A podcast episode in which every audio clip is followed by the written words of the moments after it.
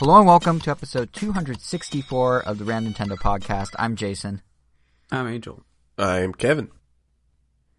And man, this episode, this is, this one's a bit crazy. Uh, we already were planning for some wackiness because we have impressions of both WarioWare Get Together and the over the top arcade racer that is Cruis'n Blast. But then, uh, then that Nintendo Direct happened.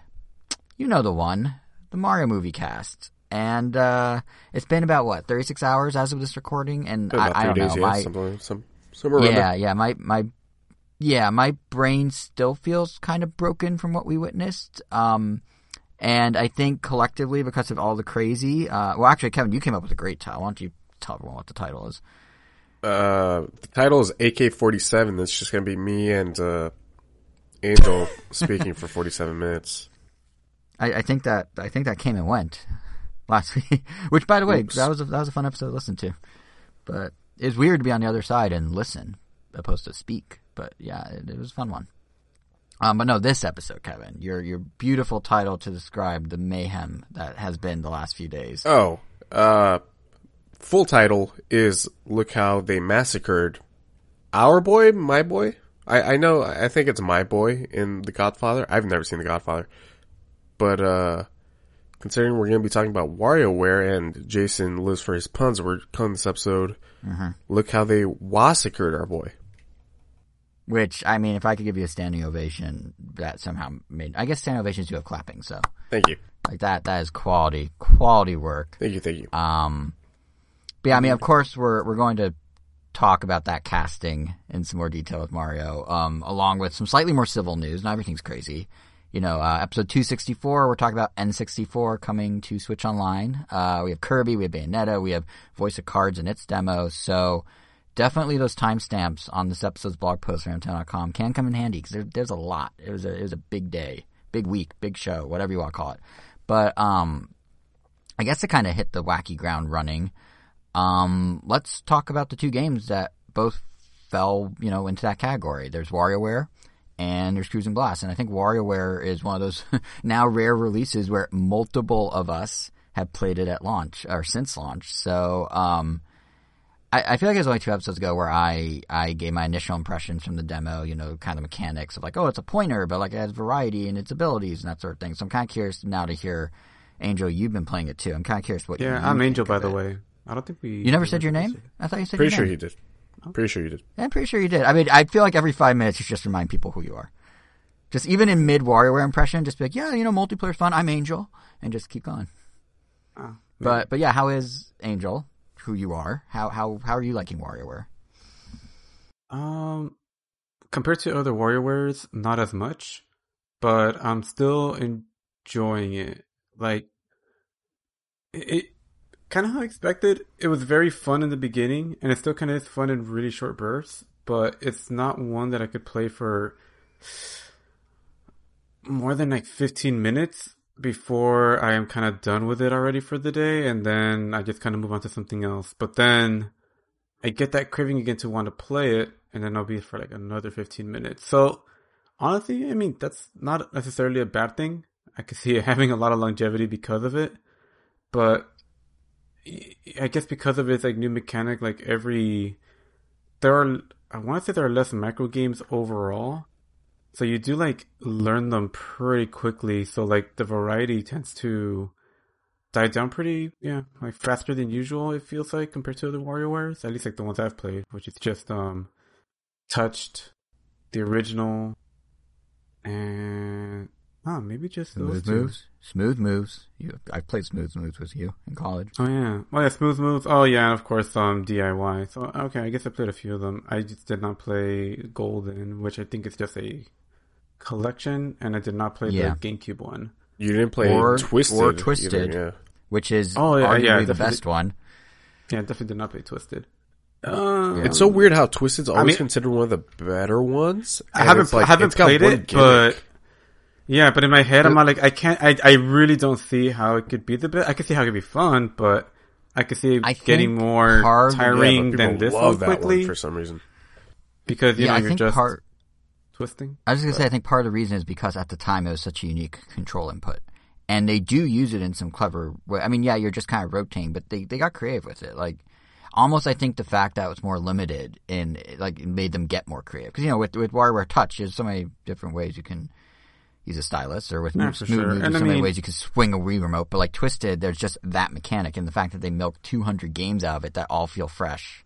I think that's why people resonate with it.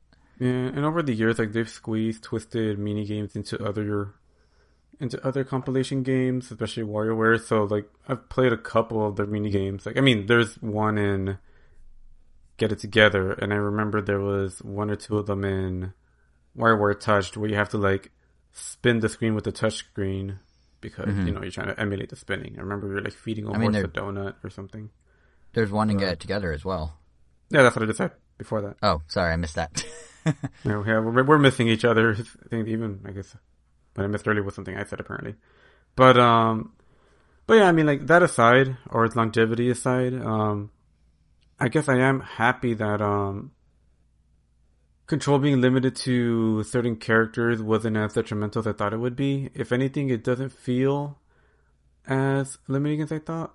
Um, it's it's pretty fun. Like, um, I like that for the most part. Like, you, you know, you're picking a squad of three to five people, and you know, you jump into these games. It's random which one is going to come up next, and yeah, usually you are basically picking like, all right, these three are the ones I'm gonna like, I don't know, breeze through mini games with, and then these two, oh man, well, they're okay, but if I get them, it's gonna be tough. And I wouldn't say that any character is like none of the characters are badly designed. There are obviously intentionally designed to be incredibly limiting to just to give it some difficulty. Like the ones that like everyone will point out to are Kat and Ana, who will continuously mm-hmm. jump, and you can never get them to stop jumping. And if they jump, you can also fire shurikens and move left and right. Except Kat is always facing right, and Ana is always facing left. You also can't change that either. And of course, like the the center of usually any discussion involving like quote unquote bad characters is Nine Volt, which you know, like like I said, he's definitely not badly designed, and like you, I, I pick him a lot of times just because it's like you know, like I want to make these levels really hard because he can't jump and he's always moving left to right really fast, and he only turns around when he hits an obstacle, and he can only attack upwards. So if you miss the target, if your target is like to hit something on the right side of the screen, you have to wait till the character moves to the right, and if you happen to miss the timing and you bounce off, you have to wait to move all the way to the left, then all the way to the right. And sometimes that's just enough to cause you to fail the mini game. Because you know, in WarioWare, you only get like a couple seconds to think on your feet. But one thing just to kind of like jump ahead into some of the other modes, besides, you know, just having a single player slash co-op campaign, which I did do entirely in co-op. And while a lot of levels were incredibly easy because of that, it was definitely fun all the way through. Like my brother and I, we played you know, we rolled the credits on our first session just because, you know, the games aren't long, but it was just that fun. It's only after that, you know, now that we've beaten it, that we haven't really played it. And like I mentioned, the few times I have played it, I can only really do short bursts before I'm kind of over it. Mhm. But, but there is a mode, like, um, I think every single week it's like a championship cup. And Nintendo will pick, you know, pre, like preset arrangements of characters or character that you must complete mini games with for a high score and you upload those scores online and you're pretty much competing with the world and your friends. And of course the first week is 9 volt only. So you have to see who could go the furthest with just 9 volt, which, you know, it's great because he's like a really hard character to use. And the mini games already start with the speed really, really, you know, ramped up, which makes it even harder to beat. But other than that, like, the nice thing about it as well is that there are, I guess, a lot of other multiplayer modes that don't even necessarily use the mini, the micro games as well. Like, there's a volleyball one that you you have to ban certain characters because otherwise, like, it's depending on what you end up with. Um, it can not, it could not even be fun for the other person. Like, they're just straight up broken. Uh, and this one, it, I don't want to call it it was like an oversight, but it was just kind of like they wanted to have a volleyball game in there, and they're like, Orbulon is going to mess us up. Like, he just doesn't let your opponent play the game. And they're like, yeah, but we really want to have the volleyball game in there. So it's, you know, It's up to us to make it playable by not picking them. Because we didn't know this, my brother picked Orbulon, who has a tractor beam that extends pretty far below him, and anything that touches it just stops moving. And I picked, um, who was it? 18 volt, who can't move whatsoever. He's like completely stationary, but he could fire like a little projectile in any direction he wants as long as you're aiming with the joystick, which makes him honestly kind of one of the better characters because he's just he can just beat mini games really fast since he has that ability. But no matter what I do with the volleyball, no matter how hard I try to shoot it to his side, like my brother could just stand in the middle with a tractor beam, pretty much blocking the entirety of the, you know, of where I can shoot it through, and just keep pushing it back. Like he doesn't even have to, even he doesn't really have to play the game. But besides that, there is like a Smash Brothers esque arena mode where you just fight it. You literally pick a couple characters to start with, and then it randomly shuffles them every like couple seconds, and you're just fighting each other. You're just trying to attack each other, and you know, to, like dwindle that. Just whittle down that health, and once you knock everyone out, then that's it. But kind of like the other one, some characters are way better at combat than others, and yeah, like if you're fighting nine volts mom, five volt, who is also another stationary character that can't move. Well, at least her body can't move. You are in control of like her demonic spirit that could freely move around the entire screen, ignoring all obstacles, all everything. You're pretty much just a cursor. And wherever you want Five Volt's Mom to teleport to, you just, you know, you press A. She teleports there with like, you know, a little scream attack that has a kind of a decent range and deals a lot of damage and it kind of makes her hard to hit and it makes her impossible to dodge. So yeah, they're they're just fun and quirky. They're definitely they almost feel like they're like drinking games. they're, they're like they're kind of on that category, like games you're definitely not going to play competitively, games you're not going to play often, but they could be fun in a rowdy party setting where people are just wanting to press buttons, which is how we describe a lot of this game. But people wanting to press buttons. That is weirdly accurate, though. Yeah, I, I get what you mean. Yeah, because you know, like the wackiness, the weirdness, like it's all it's all intact. It's all great. Like way, I mean, I know like it's like common knowledge by now that like WarioWare, the WarioWare team handles um Rhythm Heaven, and mm-hmm. you know I'm expecting like even before going in or we saw some of these previews, like we're expecting like oh there's always like a reference or two to Rhythm Heaven and vice versa.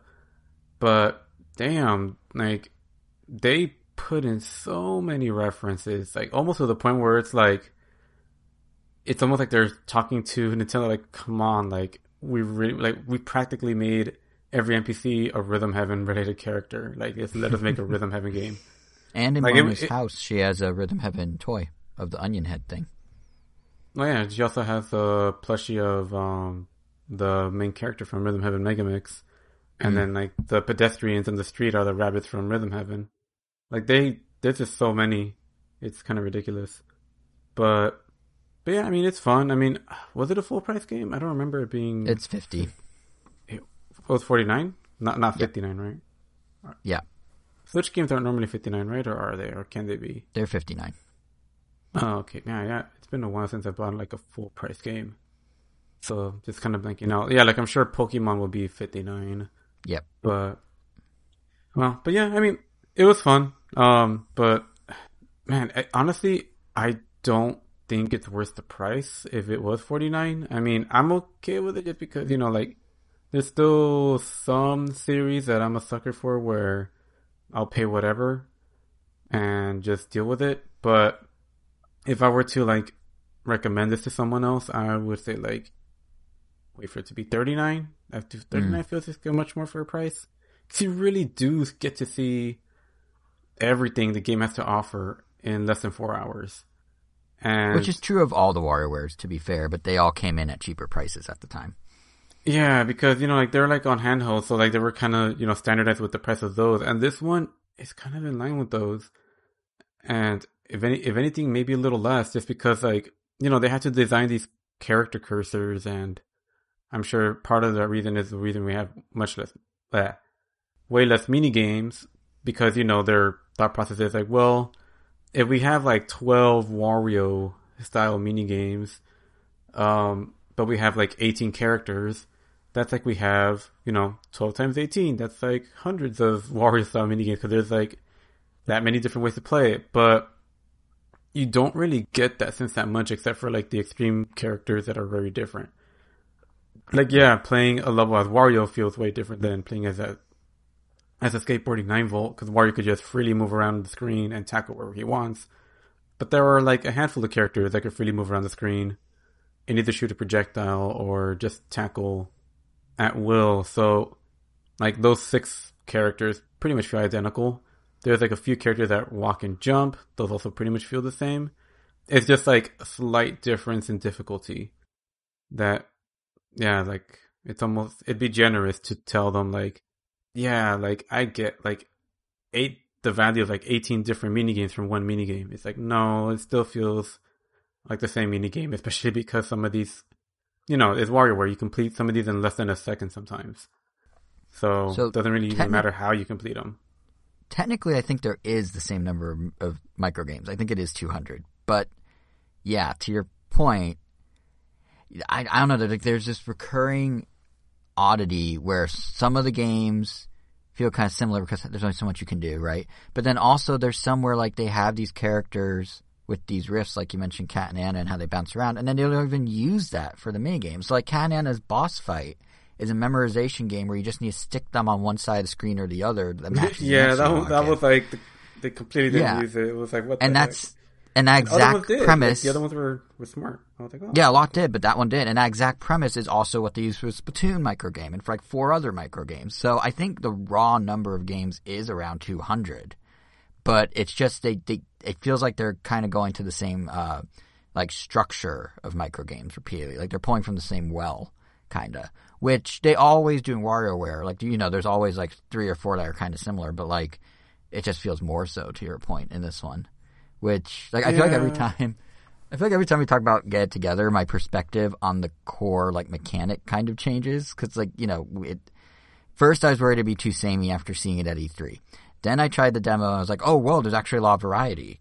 Then I got the final game, and now I think I'm somewhere in the middle where I am leaning more towards you, where it's just like, yeah, there's some, you know, there's some different characters. Um, I didn't think of it as a difficulty thing. I think that's a really interesting point that if you're talking about the actual micro games and not the multiplayer mode, you can choose to say, yes, I know Crygor moves physically slower, but I want that extra challenge. I was just thinking of it as all characters are not created equal, and I kept gravitating towards the same set by the end. Because like I know those were the ones that could get done, while Crygor sometimes can't even make it all the way across the stage if you're playing solo. Obviously co-op you have someone there to help, but um but yeah, it is interesting that just like because of the structure of the game, everything just feels a little more like redundant than it has in other WarioWares, which is crazy when we're talking about how like Gyro can somehow have 200 unique micro games and this one somehow can't. But Yeah, it- and like you said, it's just because of the design space of the games. Like it, it does come down to you know the use of the different characters to make them feel different. But Yeah. you know, like you com- it's talking about WarioWare Touched. Like you had a set of micro games. Like every character, like they managed to essentially split the features of the, the of the DS so that it just feels like there's way more variety. Like yeah, like mm-hmm, and mm-hmm. if if in fact there are the same number of mini games for each WarioWare, then the fact that it just felt like there were way less in this one is kind of a testament to that. Because you know, yeah, because you had like the you had the microphone mini games, you had the sliding mini games, you had the dragging mini games, you had the tapping mini games, and you know, like they all function very different. It made each character, you know, just feel. I guess that just that much more distinct, but here it's just like it just goes by theme. So it's like, oh, you're in the food theme, but all the micro games are functionally the same. You're in the life lifestyle thing. It just changes the the backdrop, but which uh, for the Which, you know, historians of. WarioWare out there, that is what the original WarioWare and what the GameCube like semi sequel also were. It was all just yeah, except A, essentially, but it felt different. Yeah, like this feels more confined. yeah, there are a few that I mean, there are a lot of I will say like there are a lot of mini games that I do generally like and they're really funny. Like some of them just have like really funny punchlines. I mean, I love and like obviously I know Jason does too. Like I love like the really crude a lot of times like sloppily hand drawn art that they Yep. use for like characters, like and yeah, like and I, and I remember like hearing some impressions, especially like from some people saying like, oh my god, like this game looks like it's like visually terrible. Like why do the characters look like they were drawn by like an eight year old? But it's like you know, you know, I mean, obviously like taste is subjective, so it might not jive with everyone, but that's part of like what I love about WarioWare, just because Oh, yeah, it's so yeah. crazy And- and, quirky and weird. And like, I still generally like recommend this game, but I just feel it should be more in line with the prices of the other ones because you know it also, yeah, it's an HD, but it doesn't feel like it's kind of pushing even the HDness more so than Smooth Moves pushed the Wii with however whatever it did. But yeah, I will say though, honestly, that presentation wise, you, yeah, it, it's so everything's a little crisper, yeah, but it just like, it looks really nice on a big TV. I mean, Smooth Moves did too at the time, and because neither of them, you know, they're both like 2D art.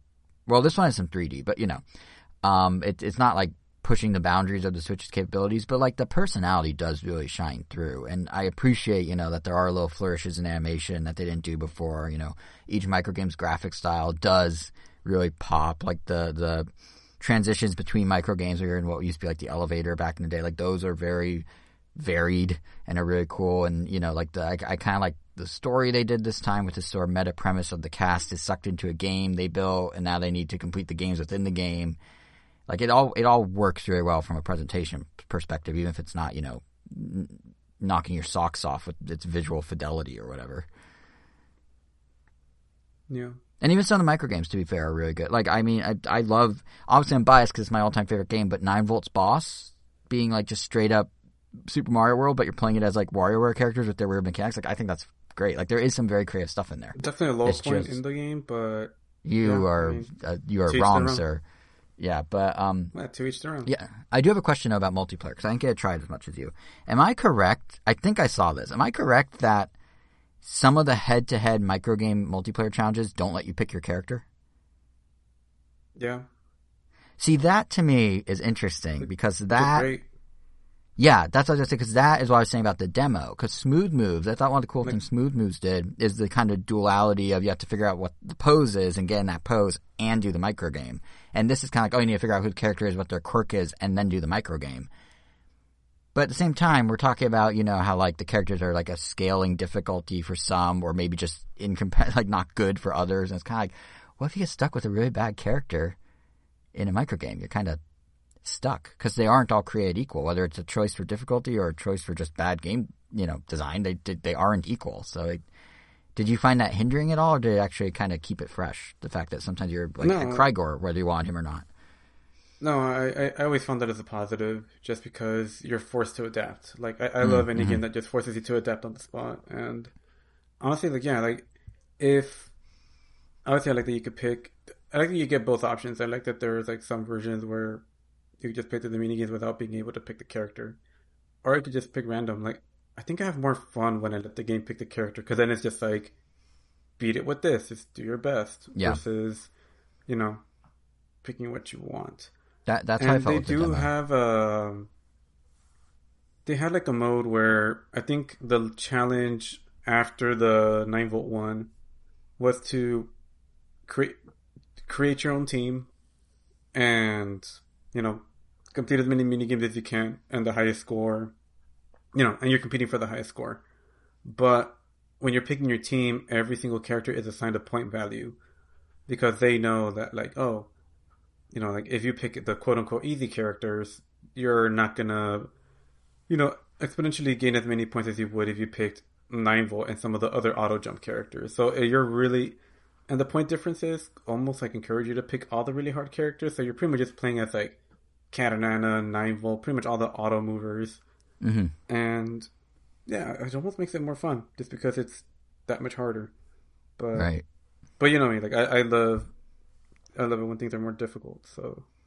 Yeah, and, and honestly, like I, you know, if you go back and listen to our episode two episodes ago, I was saying this randomization is great, but just like as I went through, and some of the characters really were not. I guess you could say they're more difficult. I was just like, oh, like I randomization is cool to a degree, but but yeah, I mean, I'm in, I'm enjoying the game. I think you're spot on that it's not the strongest WarioWare.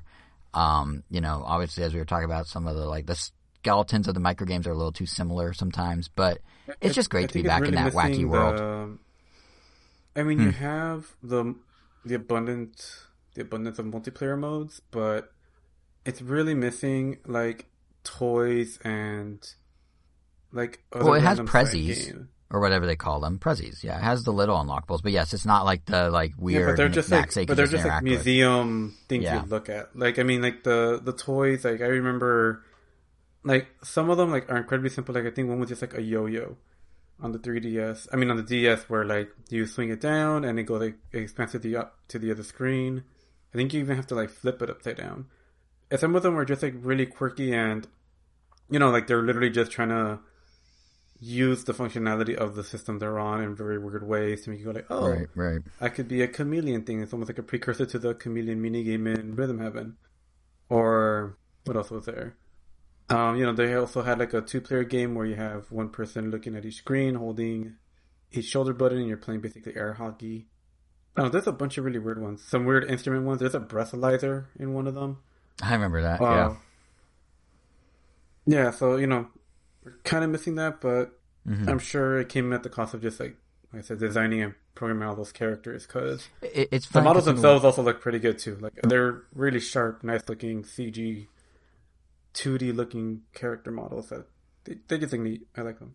And they have nice attention to detail, like Jimmy T's mustache animating for the first time and stuff. Like it swings around and yeah.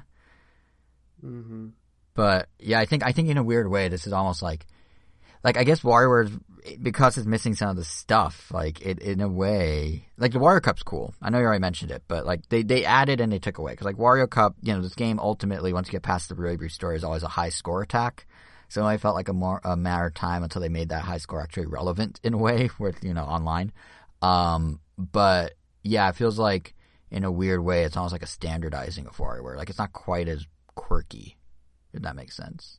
You know, they got rid of the toys. They kind of unified how the micro games work. Like it's, yeah, it's almost like a mainstream, a streamlining of WarioWare for better or worse. Is probably the best way to sum it up. Yeah. But still, still weird as you play it, but not you know crazy in the way it used to be. Maybe. Yeah. Um, but yeah, I guess that's. I mean, you pretty much. I think I think I chimed in as you went, but that's pretty much WarioWare. Like I don't really have anything to add. Um, I'm ju- I'm, I'm just glad we have a new one, like an actual new one, not a compilation, and hopefully it does well enough Yeah. that Nintendo expands it, or you know makes a sequel or does DLC or something that brings back some of the crazy, some of the additional crazy, I should say. yeah. um, Overall, happy with it. Yeah, yeah. I, think I think we're taking a critical eye because we know how high the highs of the series can be, and this is just like this is like a solid like B plus WarioWare, I'd say. Yeah. Speaking Um, about crazy, Hmm. that that's where that you go into Cruis'n Blast. Oh, you were segueing me. Whoa. Okay. damn it. So yeah, along with, I thought you had like some point you're gonna bring up. I'm like, what? What's crazy, Kevin? Uh, but yeah, along with WarioWare. Speaking of crazy, I've also Wendell. been playing Cruis'n Blast. I do Um, one which- thing on this podcast. Yeah, I know, and it, and it didn't even it didn't even land. I'm sorry, that was all my fault. But yeah, so Cruis'n Blast. Um, you Why know, do in you a like way, this? what? Why am I like this? I don't know. You've done this. You've done this forget for the, nearly a the let's forget the episode and just have an intervention with Jason. Yeah, let, let, just do impressions of me as a person. Who wants to go first? I'll, I'll go first. Sales Um, numbers, sales numbers, sales numbers. Kanye, Kanye, No. Kanye. Oh, I didn't mean impressions like an an, an, impression. I meant impressions like like hands-on impression. I thought that's what he meant too. no, but those were both very accurate. Uh, no, I meant like because I'm about to give impressions of Cruis'n Blast, and I'm not gonna sit here going vroom vroom. I'm gonna talk about the game, although I could just go vroom vroom. But no, um, yeah, Cruis'n Blast. I think um, I think it might somehow be a little crazier than WarioWare if that's possible. Um, but like a different type of crazy. Like WarioWare is weird. Cruis'n Blast is, as I put on Twitter, um, the kind of experience that just screams, I'm a video game from the top of its lungs. Like every aspect of it is just like, if they can think of it, they'll do it. Um, you know, like want to race as a dinosaur or a hammerhead shark instead of a car? Sure, those are unlockables. You can do that. Want to, uh, I don't know, like there's this track where do you want to, you start in frozen tundra and then you launch off a jump and as you fall like the, the, the, there's a giant yeti that appears and he rips open the earth and then you fall through the earth into like a weird hidden tropical paradise. You land you keep racing and then you drive between two other yays who are having a fist fight down in paradise. Like that's a thing too in the game. It's just like pure unadulterated like video game. And you know on some on some level i guess that's par for the course for the Cruis'n series. Have, have you guys played past Cruis'n games? Are you versed in the Cruis'ns. Just USA. Uh, so that's the tamest. USA and wait, what? That's the, uh, USA is the tamest of the bunch. Okay, yeah. So got, whatever, got whatever two wacky. two cruising games were like in arcades. It was like Cruis'n World. Uh, there's USA. Else. There's World. Cruis'n there's Exotica. USA World Exotica. Exotica. Yeah. yeah. So those two. Exotica is where I started to get a little wacky. Um, so, but either way, even with like Cruis'n USA, then you guys kind of know it. You know, it's always been about you gotta get to finish line as fast as you can. Not really focused on realism. Lots of like airtime, the ability to like pop a fire spewing wheelie with a double tap of the gas button at any time. You know, all in these scenarios that play around you that just escalate. So like in USA, it was somewhat grounded, but it'd be like, oh, you're driving, you're driving through the airport, suddenly all these fire jets are around you, and then by the time Exotica rolled around, you're like in jungles and underwater and things like that. Um, and that the escalation of ridiculousness is just like hit a new high with Blast. And I, I think what the team over at Raw Thrills did so well with this one is this ridiculousness is layered on top of a very solid foundation. Um, because at the end of the day, you know, you can have a track where the London Eye Ferris wheel or the Randy's Donut sign here in LA break off their support beams and roll all over the city as you're racing through it, and then you have to jump through them to get to the finish line. Like, you know, they, they can do that design. They did that design, but the underlying gameplay isn't fun. It just doesn't matter. And fortunately, with um, Cruis'n Blast, it, it it's they made it fun in two ways. Um, in the races themselves, they add a couple new mechanics uh, beyond just gas and brake. Uh, one is a drift system, so you can tap the right shoulder button to enter to a drift that, if held long enough, turns into a boost. It's very Mario Kart, uh, kind of right down to being able to occasionally cram in drifts in portions of the track where you didn't think you'd be able to drift. Like it's not like snaking, but it's you know it's kind of that sort of you can squeeze in drifts here and there, get little boosts as you go. Um, but then separately, there's also a new Nitro Blast mechanic, hence the game's name, uh, where you have three boosts you can activate at any time of your choosing. Kind of is reminiscent of the boost system in like F Zero or Excite Truck or Excitebots, where you know in those they recharge. At least in F Zero they recharge, but you still like have this big boost that you pick when to fire versus you know the drift mechanic where it's just as you drift that's when it goes. Um, and these are on top of all the smaller boosts you could always do in Cruis'n uh, you know, like double tapping different buttons, doing a wheelie, you know. A new one actually in this one is if you, I think it's new in this one, if you inch past a racer and kind of do a spin on them, um, I think, I think this might be, yeah, the first time in series it does this, it goes into like a burnout style, almost like slow-mo takedown of the opponent's car. Um, so all this is unfolding in races.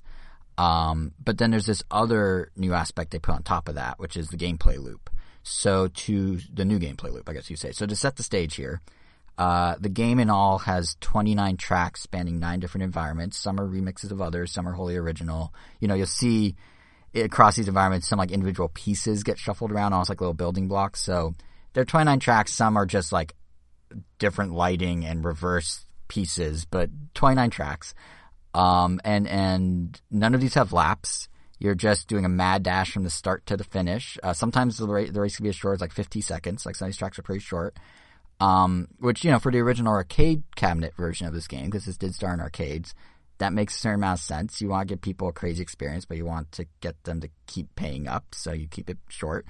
Um, but when you port it to a home console, like they did here, you gotta go beyond that, right? Like you can't just have one 50 second track. And, and sure enough, four of the nine environments in the Switch version of Cruis'n Blast are new to Cruis'n Blast. They're either entirely original or, uh, interestingly enough, taking tracks from other Raw Thrills arcade games and shoving them into Cruis'n.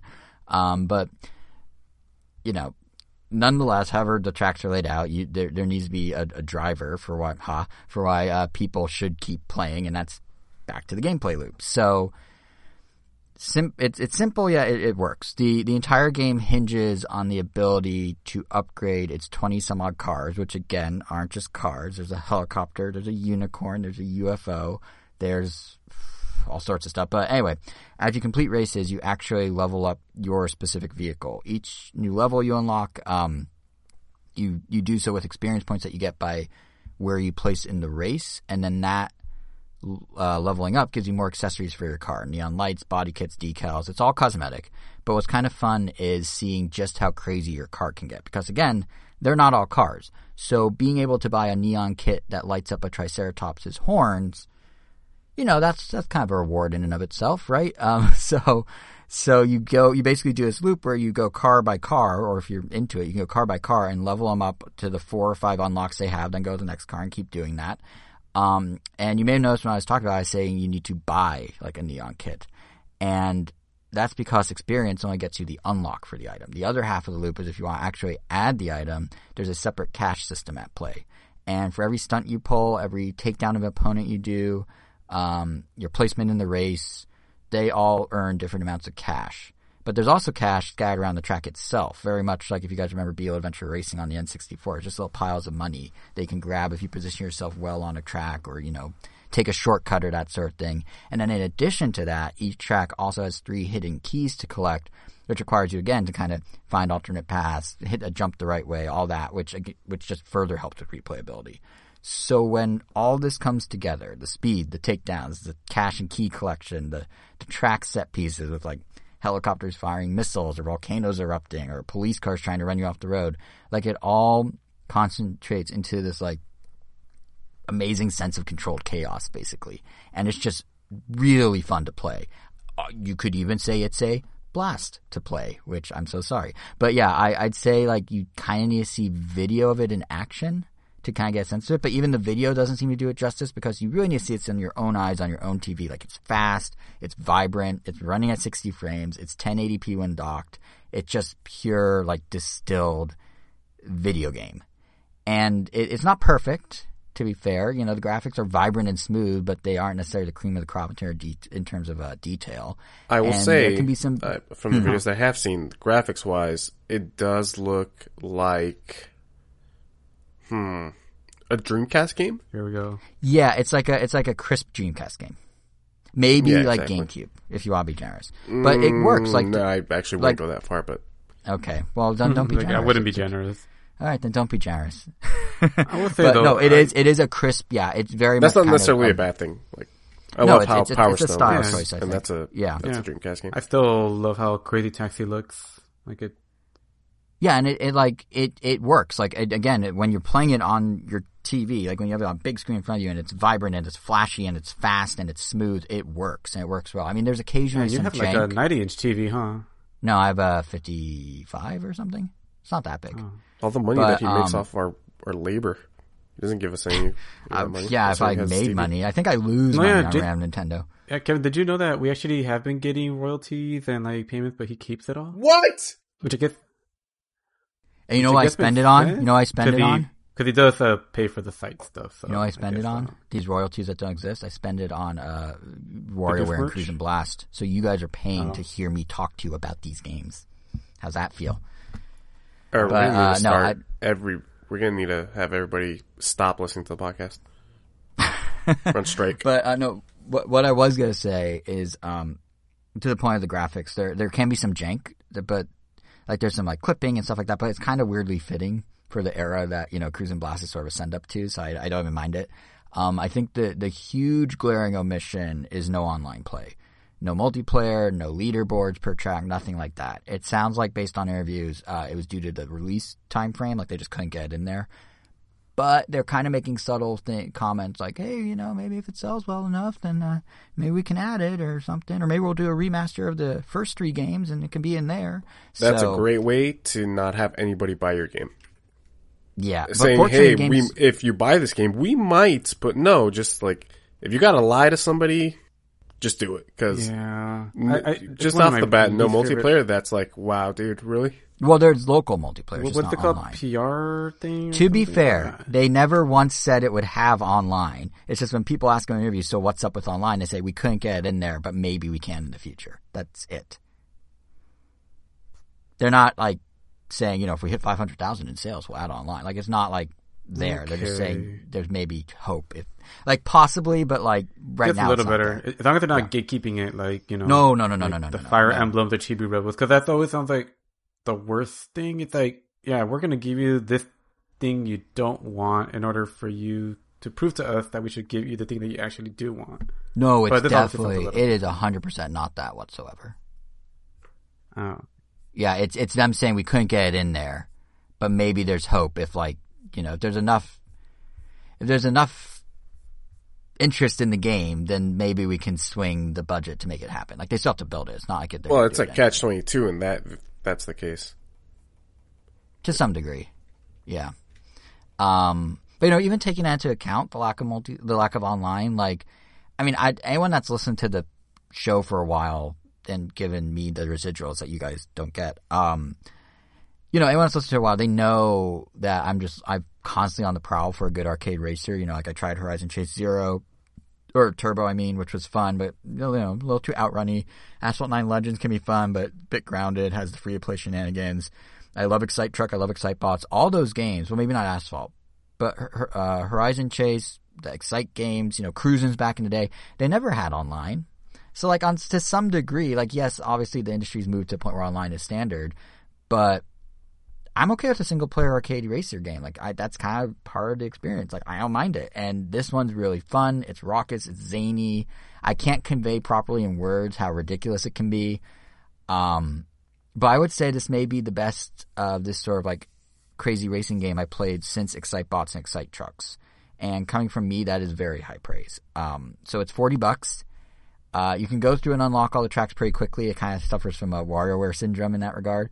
But if you like the sound of the gameplay loop, the idea of, you know, going back and kind of evolving all your cars to their maximum crazy look and, you know, the zaniness of it all and the, even the cheesy theme music. I haven't even talked about the cheesy music. There's cheesy music. Uh, you know, then you're in for a treat with this. It is really fun. But yes, be warned that is such a throwback. It does not have online. So, so that's Cruis'n Blast. Um, and I think that may have primed. I think between WarioWare and Cruis'n and the concepts of those games being crazy, we are maybe primed enough to talk about some actual craziness that happened, uh, and jump into the Nintendo Direct. And not even actually not even jump into the Nintendo Direct, but directly into the fire. Let's just go all the way in. The Mario movie casting. Oh, you want? Like, we'll get to the games. Yeah, we'll we'll get to the games. We'll get to the ex- expected stuff. But I think for me at least, once that cast list came out, it basically was the Nintendo Direct. It's like I blacked out the rest of it because like how how do you casually share some cool tidbit about like, you know, Sega games coming to Switch Online and Nintendo literally producing Genesis controller hardware? Like that's that's a bombshell for any 90s kid. Nintendo is making Sega hardware. So how do you make that announcement? And then you just casually follow it up with, "Hey, Seth Rogen is Donkey Kong and Keegan Michael Key is Toad." Like you you just can't do that and expect people to not like forget the thing you just said. Like it's crazy. So how do you guys feel about the news? And and did you have the same visceral reaction that I did, where it's just like, what is even happening? Not even remotely close, probably. Um, as, as any longtime listener of the podcast knows, like we've pretty much been expecting this for a long time. Obviously, not like these specific people, but I mean, we've been joking around with like, oh man, they're gonna get Kevin Hart as Toad. Please put Kevin Hart as Toad. Mm-hmm. I mean, so like that was the level of Hollywood that I was expecting in the Mario movie. I had no idea who it was going to be, but I was like expecting like, oh, whenever they announce this, we're gonna get, you know, I, I had like I, I like I even had a feeling like Jack Black was going to be put in there somewhere, but you know, like the stars of the time are always changing, and yeah, these feel very relevant. I mean, you got your Queen's Gambit, you got your, We should we should run through the list. Actually, that's But- my point. But yeah, but yeah. o- overall, though, um, yeah. I mean, it, it, I was. I, I think the most it got for me was like, oh, oh, and that's kind of it. Because Yeah, I- you know, it's. It's like I don't want to say I'm not excited for this movie, but it's like. I I'm going in thinking like I am not the target demographic, so it's just like you know just take it for what it is. Right. So that's pretty much it. I think to your O's, I gave a lot of what's. Like, I think what, I think you're right that like this is kind of a given because Hollywood and we, you know, we know. But I think partly for me, what really happened is just it kept escalating. Like I expected them to just publish a cast list, but like they kept going one by one. Like Miyamoto trots out in his segment in the direct and then just starts one by one escalating this list. And every time I just was like, what, what, what? And it just kept like, I even like just make sure I wasn't like crazy. I did a litmus test and I showed the Miyamoto segment to my girlfriend just to see her reaction and she couldn't, like, as it kept escalating, she just kept laughing and she's barely invested in Nintendo. Like, that's how, like, kind of absurdist it felt at first blush was just like, like the list for those who actually don't know it. Um, it's Chris Pratt as Mario, Anya Taylor Joy of Queen's Gambit as Peach, Charlie Day as Luigi, Jack Black as Bowser, the uh, aforementioned Keegan Michael Key as Toad, and Seth Rogen as Donkey Kong, Fred Armisen as Cranky Kong, which I have to say is actually kind of an inspired choice, and then uh, Kevin Michael Richardson as Kamek, you may know him from Teen Titans, and lastly, the one previously leaked by the actor himself, um, Sebastian Maniscalco as Spike, who presumably is the foreman from the NES's Wrecking Crew. So when you read off the list, it's kind of okay. But when they did it like one by one by one, and it just kept getting more and more absurd, and then like Seth Rogen is Donkey Kong, and then Miyamoto was like, I can't wait to see Seth San. I'm just like, what is happening? Like it was so, yeah, I don't know. I mean, Kevin, where are you at with all this? Let it be known that Angel's brother loves Sonic. Okay, loves Sonic. He always tells me, "Why don't you like Sonic?" He's literally written as cool in this Nintendo Direct. Is that a direct quote from Elvis? Why don't yes, you like Sonic? yes. He's you could ask him cool. yourself. He's insane. but anyways, Amazing quote. let it be known that in this direct, Miyamoto said that Chris Pratt is so cool. So, canonically, now Chris Pratt is just cool forever. Doesn't matter Well, how know, it- possibly it's- problematic he might be in real life. I actually don't think.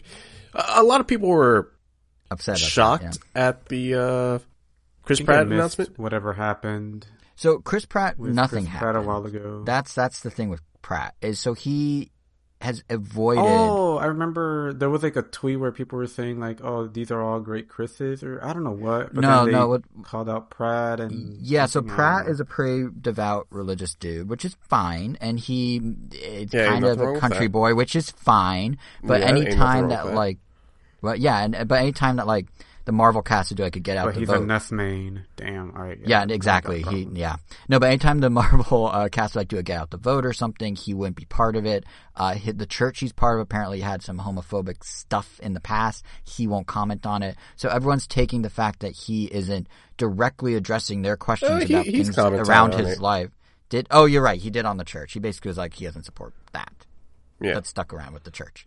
But um, regardless, like anytime like they did a Gallo vote and he wasn't there, everyone's like, oh well, if if Chris Pratt didn't want to like support, you know, the election to get rid of Trump, he must be a Trump supporter, and they're kind of making that logic leap and saying he's, in their opinion, bad because he liked Trump, except he never actually said that. He just wasn't part of these initiatives, so they assume that means he's against them, which is not the same thing. And I don't know, it's it's messy. He's never actually Sounds done very anything. 2021. Yeah, he's never done a thing. He just hasn't not done a thing.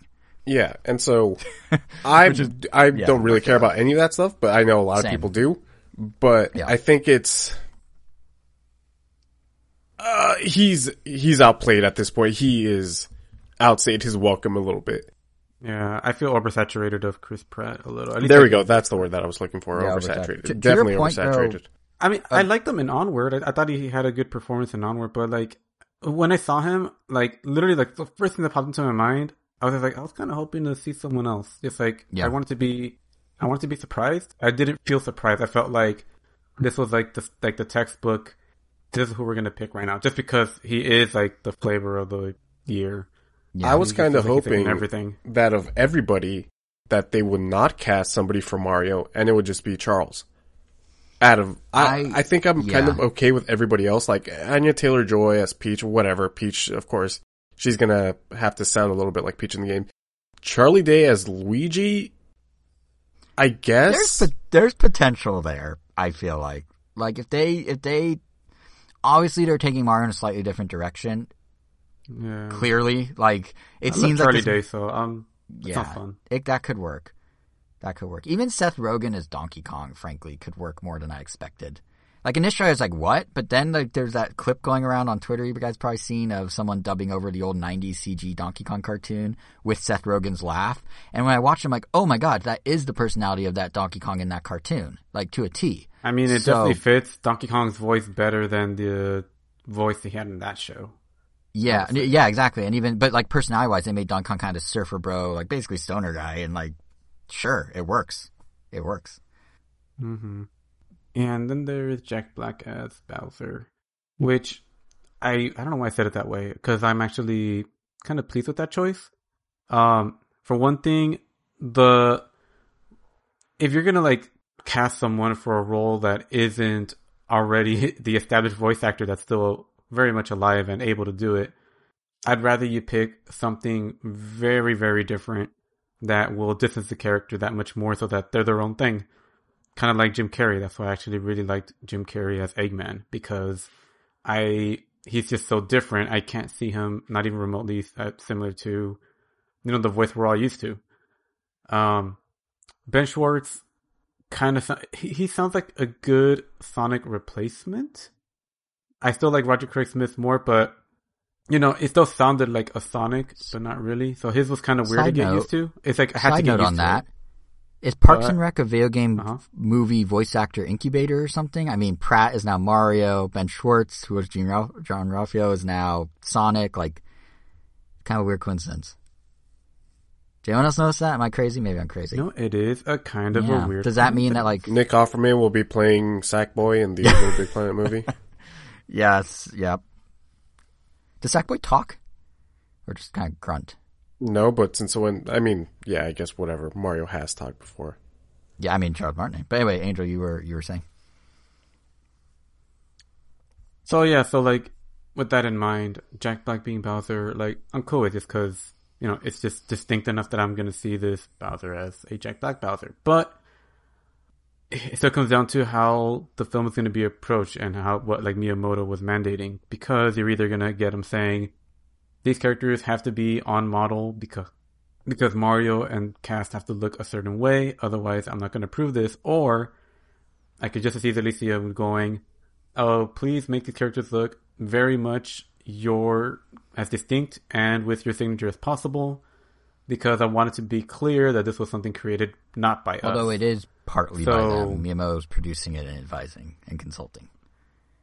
No, I know, but I mean, it wasn't like Oh, made sure, in sure, sure. Japan, like in one of their own studios. Like he thought, like I want to have Illumination's DNA. That way, even if we were involved, like I could still have someone to point to if people don't like Yeah. it.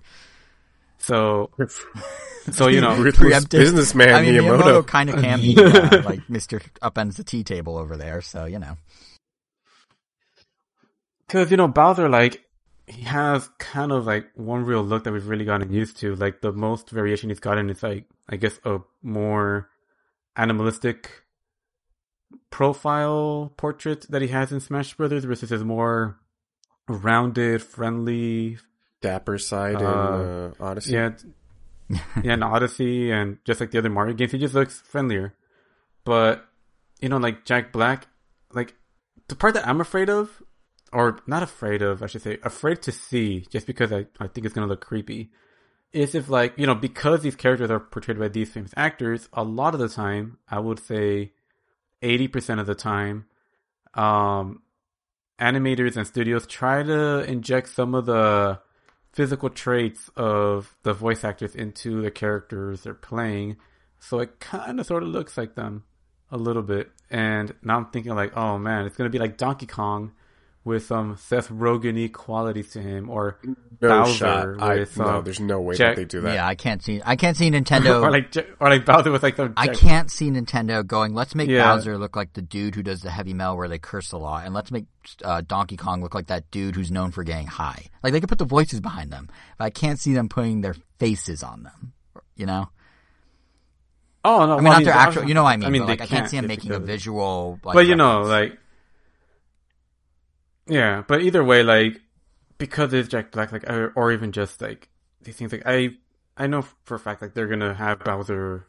You know, he's either gonna bust out into like a Yeah. song at some point, and he's probably gonna have that signature, like, Jack Black eyebrow raise smirk thing. So I guess we're gonna see Bowser do that at some point. I think I think a music interlude is Yeah, okay. inevitable given the talent involved with this because you got Illumination who did you know sing and all the minions, and then the directors of the movie it has been revealed are the Teen Titan Go and Teen Titan Go the movies duo. which was exactly, a musical. Aaron uh, Horvath and Michael uh, Jelenic. Which I did really like that movie, so it's not like I, I don't feel like this movie's in the wrong hands. Like I think because of that, And- really fun. Because, like I said, my, my brother and I really love the Teen Titans Go to the Movies. And the movie. screenplay is being done by the dude who wrote the second Lego movie, a guy named Matthew Fogel, which I think also has music. So Oof, I have not yeah, seen so that it's one. uh, it's it if there's not some sort of music interlude, And considering how much we liked the first one, I don't know why I haven't seen it. I haven't either, and it? I really like the first one. The second movie? Yeah, the second Lego movie. Yeah, Well, nobody saw it. Bombed. yeah. Like, like, like, why is that? Like, we. I mean, but presumably, did you enjoy the first one, Kevin? Or Oh yeah, I saw it at uh, your guys' house. Yeah, I loved it. It was yeah, great. yeah. So, so why didn't any of us It's watch so it? Like, were any of us like, like, hey, it might capture some of the first, or we were just like, Oversaturated with Chris Pratt. it's like it all comes oh, back to that is him. another Chris Pratt. I think there's just like they did like three Lego movies in like two years or something. It's just like okay, yeah, they had Ninjago, Ninjago, Yeah, so- Batman. So it wasn't just Pratt saturation, oversaturation. It was also just Lego oversaturation, but Le- double whammy. Yeah, but I didn't see the Ninjago neither. one. Well, I saw it in TV Another one years that later, nobody saw. Yeah, but which was it was a fun, it was a fine movie, but it definitely felt like it was working off of a like a checklist instead of like we I- gotta I- make this work. 'Cause it, it just felt like it's literally the same humor to, from the to Lego your. So, point about we'll see. music, they can do whatever music they want, but they start putting lyrics to existing Mario music. Uh, I get, I'm getting do the Mario vibes. Like I don't know. I mean, I do the Mario in a weird way I love, but like I don't know. It better be like original music. I if was wondering, do like, like I don't need Bowser to be like, you know, like Teen I am underground now. I am in a pipe now. Like he does Hmm. not need to do that. Like no, I do not. Oh, that, Oh that god, almost and then it's like now, Chris that, Pratt voice. Jesus. Yeah. now that you've said that, now it almost feels like it's inevitable. So, Mm-hmm. But then again, we also said Kevin Hart should be Toad and wanted to will that into the universe, and that didn't happen. I mean, Keegan Michael Key, I think, might make a really I mean, good we, Toad. well, we, we got another Yeah. comedian. I and mean, Keegan we were good voices and stuff, so he might actually. But but you know, we we tried to will Kevin Hart into being Toad. It didn't happen. So maybe they But will won't all sing. toads sound like Keegan, or will they be? Oh my god! Can you, can you imagine? There's just a scene where there's Like, hundreds. would he of be every talking. toad? Just like different pitches of his voice. It could work. Yeah. It could work. I mean, that's the thing is, you know, Kevin, you're saying I mean, toads all have the same voice. Why not? yeah, like that. That You actually pretty funny. And and. I, I like to that point, Kevin. You're saying you know that it kind of Charles Martinet is just stuck around as Mario, and I get that that's tricky for Hollywood to do big Hollywood blockbuster movie produced by Illumination and then have it not have a star vehicle in like Chris Pratt or something. But like that's kind of the thing with all this is Pratt, obviously Keegan Michael Key, Charlie Day, like they all Seth Rogen, they all have actual voice acting experience. So it's not like they just cast randos. Like they have people that have done this field of work before that also have to have star power. So it's not the same No, as you're- you're right. but it's it's better than Charlie you know, was in Lego movie. here's. But whoever. I feel like with everybody, I can wrap my head around their mouths flapping, moving, Mm-hmm. and hearing, you know, Anya Taylor, Anya Taylor Joy, uh, Charlie Day. Except Pratt. But when it comes to I don't know what her Mario, voice Yeah. like. Still haven't seen Queen's Gambit. hearing Chris Pratt, that's just that's just not a fit to He me. claims he's doing a different voice. I mean, for Chris Oh, Pratt, God. that range goes from sounding more like Chris Pratt to less like Chris Pratt, but still Chris Pratt. So I don't know what a different voice is. I There's guarantee it's serious Chris Pratt. It's like Yeah, there's serious Chris Pratt and there's like goofy Chris Pratt and that's it. But um and I like like I I am a he's oversaturated, but for a long time I was a big fan of like his work. So and even now I still like you know, I still think he, he does no, yeah, I still like Chris So- Pratt. He, Andy Dwyer is a great character. Oh yeah. But he is definitely like he, he plays a, he. Mm-hmm. plays Peter Quill to perfection. But uh, like even silly Chris Pratt, I cannot. Yeah. I cannot visualize that voice coming out of Mario. The the thing I appreciate though is that Nintendo at least threw Charles Martinet a, bo- a bone, and we're like, okay, we understand he's needs to be in the project in some capacity. Like for whatever star vehicle reason, he can't be the lead. Okay, fine, that's just Hollywood shenanigans. But at least they're like, all right, he's gonna be in the movie. He'll be doing a bunch of different little like Easter egg hunt style like voices for you to find. Like for the diehard fans, that's kind of a cool thing, and it, it signals, I think, from Nintendo to him that they do recognize his work and like wanted him to be part of the project. I think for whatever reason, you know, Hollywood politics, he couldn't be the lead. And let's be real. Like, can you imagine an hour and a half of that high pitched Mario voice just doing normal dialogue? Like, Charles Martinet is great at that I mean, voice. I honestly played can. 40 plus hours. Yeah, I played 40, I played 40 plus hours of Mario and Luigi. But and has- I never got tired of the Italian but that's gibberish. not the same as hearing the voice for like an hour and a half, two hours straight.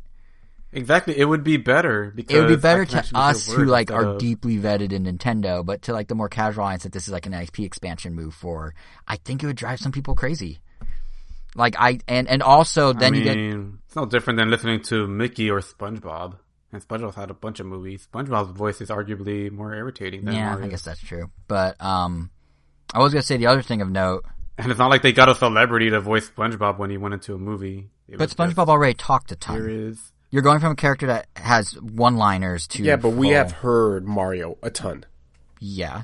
everybody knows what Mario Yes, Mario I sounds know like. everyone knows what Even Mario casual sounds like. audience No, knows what what, Mario I'm saying. sounds what I'm like. saying is, I don't know if Nintendo or Illumination or anyone w- thought that us hearing "Let's go" and "It's a me" turned into two straight hours would work. Charles Martinet's great, and we've heard him live. Like we've talked to him, and he's done voice to us in dialogue, and it's been great.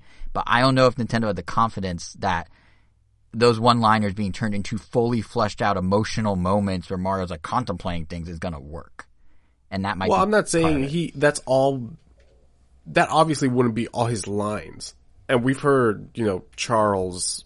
oh, Who was it? I think it was when he was on Conan. He was he was actually saying like full sentences. Oh, yeah, as yeah, no, Mario. I'm I've- like, I've- yeah, that's fine. Yeah, he's done his Wario in Like the why? trailer for Wario. Why that that should be proof enough that he should have been able. He should have done this. They should have just hired him. I know that you keep saying that like there's no star power. It's like yeah, put everybody's name except Chris Pratt on there, and like people are gonna see that movie. It's not like Chris Pratt is gonna be the make or break for this movie. Yeah, yeah. I mean, I would love, just love to see, like, Charles Martinet given the chance to push Mario in a different direction. Like, yeah, he might have to. I mean, they're gonna have like the vocal coaches to maybe tone down the speed at which he talks, but it would be interesting just to hear Mario sound like Mario, actually deliver like potentially. You know, there's gonna be a dramatic scene. There's Yeah, gonna be yeah. different emotions gonna have to portray. And man, I feel like we were robbed of that. I mean, Yes. I at an E3 years ago actually had a But yeah, video. but we're obviously talking about. I mean, we are. There's a Nintendo. yeah, podcast, and I was at yeah, is we're either obviously- E3 or Nintendo World Store or somewhere, and they had like a live talk to Charles Martinet through a screen as Mario. So I've had like Oh, Comic Con. yeah, and Comic Con. They done it. No, no, no. We met him there. They did. They did a virtual Mario where he was like behind a No, controller. yeah, they had they, they had that at Comic Con Oh, too. Okay, well, wherever it was. Like I've It had a full different year, but it was with just a Mario. screen. Martinet's totally capable. There was a kid that asked Mario um, if he has if he uses guns. Right, that's right. I forgot about that. But yeah, I think Martinet's totally, totally capable. What I'm saying is, I don't know if Nintendo, for better or worse, I don't know if Nintendo and Illumination and Universal thought that voice for two hours was the move, which is separate from us recognizing Martinet's talent, if that makes sense. So it, it's yeah, like, it does, and they definitely don't. yeah, Well, I mean, honestly, I don't even think it's that they don't. I think it's just that they're. It's Hollywood, so like, Yeah, I don't think yeah. them using a celebrity was ever not going to happen. Like, it was just like they're not. They weren't even going to probably entertain the discussion. Like, no, it's Mario. We have to put a big celebrity on there. yeah. But the fact that they threw Oh. him him in in this like special But- role is better than what the Sonic movie did to uh, yeah, what's his name. So Roger Craig Smith. yeah, so Yeah, I I do hope at some point we get like a bonus feature or something. Just like I'm just wondering or curious if they even bothered to just do a screen test with Martinet or just like, hey, let's just see what this sounds like. Like I wonder if they actually did that and we're like, okay, no, yeah. We did Well, we, we know like, exactly the answer here. What they need to do is hashtag release the Martinet cut. Like, obviously, that's that's the only answer. So, there we go. We'll just get two Mario movies. The Mario cast. Yeah. I mean, there are very talented Mario voice imitators and other character voice imitators out there, or even them, like they might do a reading of some scenes from the movie, like at a convention or something like that, I, by the just way, like for the fans, which which should be kind of neat. you made the point the Mar- the Italian gibberish is great in Mario and Luigi, and you want more of that. I will bet you right here five dollars, ten dollars that Mario will not have an Italian accent. Yeah, my gut, or just like my wild prediction, is going to be just because um I know the Teen Titans go to the movie, or Teen Titans go in general. It's like I don't think any other shows have gotten as meta as that show. Maybe Gumball, Mhm. but um. I'm wondering if, like, for whatever's in this universe, they're gonna have like Mario is, you know, he's famous in the Mushroom Kingdom in Mario and Luigi and in other games. He's like, you know, a big deal. And I'm wondering if like, oh, it's gonna be kind of the same thing where Mario's already a big deal. Maybe he has his own video game, and we're gonna see Chris Pratt Mario playing his own video game, and maybe he's gonna make a comment as to like, oh, why do I sound so high pitched? I don't sound anything like that. But he's just gonna sound normal. Like, why did they make me sound with a heavy Italian accent? Yeah, I think by But the end of the movie, be Martinet playing that Mario. That We're that gonna- would make I- sense. Um, I do think I think it's actually gonna be an origin story, um, because that lines up. Because you know Mars originally from Brooklyn, it, canon, it's canon. So an American playing the voice, and we know the foreman from Wrecking Crew, uh, Spike, is in it. So that's Mario's old job. We know Donkey Kong's in it. So that's kind of the early days of Mario, sorta, or could be. So I could definitely see this starting as an origin story, but by the end they could pull a gag like that easily, and it's well in the wheelhouse, not just of Teen Titans Go, but of the Lego Movies vibe as well, which the writer is here. So I think that Oh, actually yeah. probably Very how they'll do it. well. Yeah. Um. Well, But we'll see. It's out December. the end December. of this Random Nintendo podcast. No, no, we have so much more. But the movie's out in December 2022, so we have plenty of time to continue spinning our wheels on what this thing will actually be. But at least we know who the crazy people in it are. Um, Is there anything else you guys want to mention about Next Mario movie? No, just waiting for the next bombshell, which is the, The trailer. character design reveal. Or just a full-on trailer? Oh, you think they're going to do the character separate from the trailer? We're gonna see images of the character before the trailer. I mean, it's just how it always goes. I mean, we saw like teasers of Sonic's toned legs before we saw the trailer. We did not we're do. see- They did not do that for Detective Pikachu. The first thing out was the trailer, and then the stills from the trailer became what went around. Are you sure? Pretty sure. We didn't see any visuals of Detective Pikachu. I think there might have been leaked concept art, but we didn't see any like official stuff. I think the trailer was the Uh, well, regardless, I'm pretty sure we're gonna see what they look like first. Doesn't matter whether it's official or not. right? We're Yeah, no, that's true. That's like. true. Kevin, That's gonna be the next bombshell. do you have any parting Mario movie thoughts before we move on to the rest of the direct?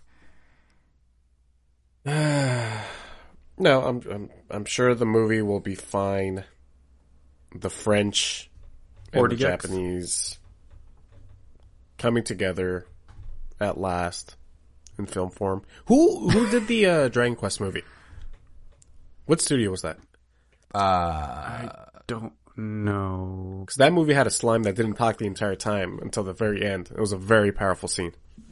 yeah, that ending. That that ending. That ending. also, by the way, no Yoshi in the movie. That Same logic could have applied here. that ending. Can you imagine if they did a Mario movie where, like in most Mario games, he barely talks, and at the end they just like have Chris Pratt say like two lines? That's literally what I thought the movie was going to be, and I was I was going to be totally fine with it. I would have been okay with that. I mean, it would have been weird, but in a way. But if they Wallied it, I would have been down for that. I love WALL-E and the lack of dialogue.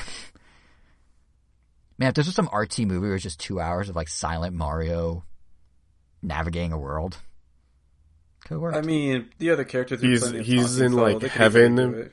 He's like passing through heaven through like all the Goombas that he stomped, all the Yep, yep. And collecting coins the on the cloud along and- the way, just like in Mario World. yeah, it could have been good. Could have been good. Everybody You that screwed up worked, Illumination. You screwed up. But um, yeah, okay. So I guess on to the gaming portions of the Nintendo Direct. I, I will say though, like in the, and I guess this segues us into the Nintendo Direct. Like in the moment, what a ride that casting announcement was. Like, really, the whole direct for me at least kind of felt like this weird roller coaster compared to other directs. Um, like I was saying this, I think I think I said on Twitter after, but I I did like normally, you know, when a direct happens, it's like there's a thing you're like, oh, that's cool, or something you feel hyped about, or there's something not there and you're like, oh, that's a bummer. But this one, like, I felt emotionally exhausted after watching this direct because like it was just constant whiplash. Like here's news on the final Smash Bros. fighter and the first major Animal Crossing DLC. Except Psych, it's actually coming in a couple weeks. And like, here's hey, look, a surprise like Astral Chain sequel, right down to the police dog mascot. Except Psych, it's actually Bayonetta, which in and of itself was a big surprise. Like, the whole presentation just had like this Yeah. chaotic energy that just felt weird. I felt so scatterbrained afterwards. Like, I don't know, how do you guys feel about this direct? It's a very different vibe. I feel like. Um, definitely not like that. It was very a lot of pleasant surprises. Just like, oh, that's cool. Oh, that's cool. I didn't play Astral Chain, so I didn't get the fake out. Like as soon as the trailer came up, I was like, "Oh, it's Bayonetta 3. Mm-hmm. And for some reason, I thought the dog was from Bayonetta three. So when I saw afterwards, it's like, oh, they they really actually did do a little twisty thingy. But you know, I guess it it just flew by me. I know, Kevin, yeah, you didn't think it was Bayonetta. Just a lot of 3. pleasant surprises. What? I'm sorry. You went on record, Kevin, that that was not Bayonetta 3 as it was unfolding to be Bayonetta Oh, 3. those tweets! I, I I love those two tweets. yeah, you're like, Okay, nah, this ain't listen, it. And they're man. like, oh, it is it. It, yeah, because uh, don't don't listen to me anymore, or whatever you said. wasn't the that uh that third game that Kami is working on that's supposed to be like his superhero trilogy was I, I could have sworn that it was going to be No that. more heroes. No, not no. That's No, uh, yeah, no, he has a different one. Yeah, I forgot. They, they haven't named it yet, I don't think, have they? Projects like Big Hero or something like that. Yeah. Yeah, so I thought it was going to be that because you know I see kaiju and that's exactly what that game was teased to be. So. Right, right. Um, and I know uh, Kamiya has always been like, "Don't ask me quite. Stop bothering me about this game. It'll be ready when it's ready." And so I was like, "There's no shot that that game's still like ready." So that's why I thought it was going to be that. Well, it, it's interesting because, like, I feel like Platinum, like, I, I guess we could just dive into Bayonetta. We'll talk about the rest of the direct, but we're already on Bayonetta. Let's just talk about Bayonetta. Um, I was to say, I think it's interesting because, like, Platinum has this own, they, they kind of have this own, like, little self-contained universe they do. Like, not in terms of crossovers or characters, though, obviously, you know, the mascot from Astral Chain showed up. But I mean, like, if you're a fan of Platinum Games' original IPs, it's easy to make the mistake you made because they're sort of these interchangeable ideas they keep toying with, and then it, they kind of just refine over time. Like, Astral Chain, you know, they took their usual combat you see in their other games and like mixed it up with the chain system and everything. So it's very combo based, very similar. But like here with Bayonetta 3, to your point, the kaiju, they're mentioning it for their big, um, you know, superhero game. We had it in Wonderful 101 where you control these huge, you know, you stack all your guys together and you control these huge things that fight other things. Like they never really give up on an idea. They just keep kind of reusing them in different ways. So like in Bayonetta 3, yeah, those kaiju are instead of climax summons. So in the second game, you know, you did those elaborate finishers and that was that. Here, these demon slaves, as they're called, are actually controllable. Like I was reading this IGN article, um, their director is basically saying, you know, like it's it's a whole new battle mechanic on top of what's already there. But I was like, well, it's not really new because like you guys have done kaiju before. You're planning to do kaiju again. Like it's it's platinum is they're well and they they have like a cycle of ideas they go through and then refine in different ways. It's just it's easy to mix them up as a result, but it's actually kind of cool to see them like keep whittling until it like clicks exactly how they want it to. But I mean, are you guys are you guys interested in Bayonetta? You guys get Bayonetta, or was it kind of like was it a good finale for you to end on Bayonetta like that? I mean, it was cool. Like, I mean, I know it's a really high anticipated game, but I mean, personally, I like the first one. Never got to finish the second one just because it just came into my collection at a bad time. So I just couldn't dedicate as much time to it as I would have liked. Mhm. Like, I don't even think I made it past the first third of the game. And I don't want to buy it again on Switch because I have it on Wii U, but I don't really see myself going back to it much because it's on Wii U. Right. So yeah, and I'm not gonna play part three if I haven't been in part two. So So that's that. yeah, What about you, Kevin? kind Are of a nail in the coffin. you a Bayonetta Sorry, guy? Uh, no, Maybe I am not. Ten years from now. Unfortunately. Yeah, I feel like like I played that. two. I mean, I, I just haven't. I just haven't played them. I remember our friend Matthew. He was really into the first one. I don't know if he ever played the second one. I don't think he ever got a Wii U. But uh, I think- yeah.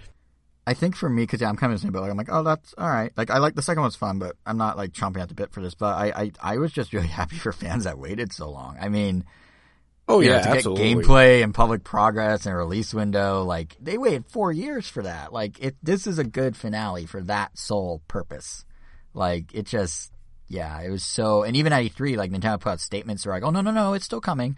So like people were really doubting the game's existence. So it's nice that they were able to actually confirm it and kind of, you know, get that hurrah sort of ending to the direct. Um, but yeah, I, I do think Yeah, I mean the new enemies look interesting. I mean, we're obviously not dealing with angels anymore because we've had two games of that, and Well, yeah. just from what I could tell from trailers and little previews I could see, it seems like the angel saga's dead, and now we're fighting jelly monsters. Well, yeah, because. Angel, you just said you're not buying the third one. You only played the first two, and you didn't finish the second. So of course, there's no Angels anymore. I'm here all week. I'm done with this podcast. yeah, I'm, I I'm gonna do like a 20 minutes of silence for that. I I'm proud of how bad that was, and I'm aware of how bad that was, and I think I revel in how bad these jokes are. And the problem is, most people are just like, "That's bad," and don't like. I almost prefer the reaction you gave over a genuine laugh, which is a problem I should see someone about probably. But anyway, um, I didn't mean to cut you off though. You're right. It is like jelly. It is different monsters, and I think that fits with the kaiju theme and all. But but talk about the direct overall. Unless you guys had any other thoughts on Bayonetta, um, I do. One thing that kind of stood out to me that was interesting with the direct is what they actually focused on. Like in terms of game news, excluding Mario Cast, there's kind of just two buckets, like stuff happening in October and stuff happening in 2022. Like November, sure, there's a shout out to like a game or two, like, oh, look, it's, well, what was the Disney one? Like Magical World 2 or whatever. Like, hey, that's coming in November. But really, like, more so than of directs, the presentation felt like it was very much here's some cool stuff within the next 30 days. And here's some cool stuff you'll see in a couple hundred days, and there's just nothing in between. And I think part of that is because we already got info on what you know is coming later this year. We we had Pokemon Presents, we had our surprise Big Brain reveal. We know Advance Wars is just Advance Wars, but online. Um, but also, and Nintendo did not outright say this in the presentation, but it also kind of felt like they were sort of lining up like a light Switch OLED model launch window almost. To me, like a lot of the presentation gave off the vibe of if you're picking up a new Switch, check out everything you can do with it right when you get it. Like, you know, they had a new Metroid Dread trailer, a reminder that Mario Party Superstars is out at the end of the month, uh, noteworthy third party games coming in the next 30 days, like Disco Elysium and Dying Light Platinum Edition. And, you know, even giving the port of Star Wars Knights of the Old Republic a minute of spotlight when so much attention is turned to the remake that was announced like three weeks ago at PlayStation Showcase you know, it felt like they're kind of like, hey, if you're buying a Switch, like, look what you can do now. You don't need to wait for Knights of the Old Republic. You have it right here if you get a Switch. And granted, now is six weeks from now, but you, you get my point. And uh, again, it, it, was subtle to me in the sense that Nintendo never outright said this is the launch window. In fact, they didn't even mention, let alone show the OLED model at any point in the presentation, which, as I'm saying it now, is actually really weird that they have new hardware coming out in two weeks and they didn't even like have it being used in any of the B-roll or anything. But we, you know, we do know pre-orders are sold out. Supply shortages are expected, like with every electronics. So maybe not that weird. But basically, what I'm getting at, if you're someone who maybe does have an OLED Switch pre-ordered or plan to somehow find one, you know, seeing all this stuff happening in the very immediate weeks after your purchase, like that is what a launch window does. That's its purpose. That's it's to get you excited and get you interested. And whether Nintendo says it or not, that's sort of what they crafted here. Like usually they lead a few months worth of news. This was very condensed, and it, it, it's kind of it's kind of the same reason I suspect Bluetooth audio out of nowhere finally arrived on the Switch with a firmware update.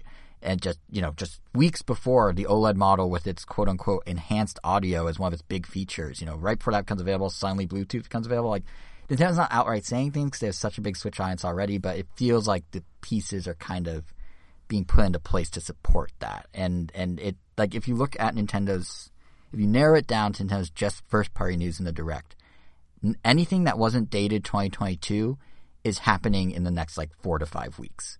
And most of that turns out is DLC for existing games. You know, they gave um Hyrule Warriors its second expansion pass.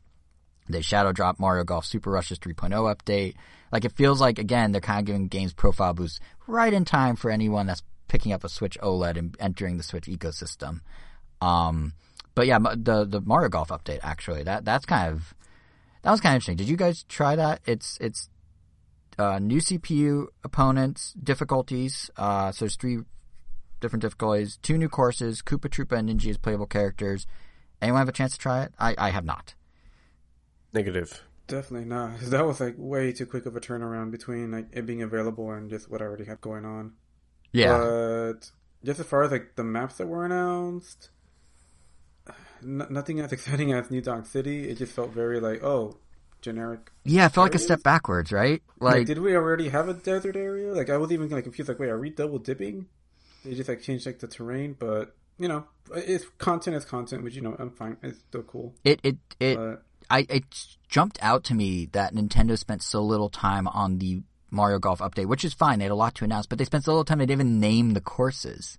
Like, they didn't tell you anything about courses. I, I looked up, uh, one is a snowy one, with the blowy cloud guys from Mario that do it's very wind heavy, and the other is uh you know this California Sunset vibe that has full of pokies and spikes to avoid and those sorts of like Mario enemy obstacles, which sure, I guess, but to your point, Angel, like, you know, even if you look at the character, like Koopa Troopa, he doesn't get a fa- fancy golf outfit or anything. He's just a Koopa Troopa. And it just, the whole, the whole DLC just feels sort of bare minimum after what New Donk City promised as kind of like, well, didn't promise, but alluded to maybe being the future of DLC, you know, where it like actually married golf mechanics with Mario level design.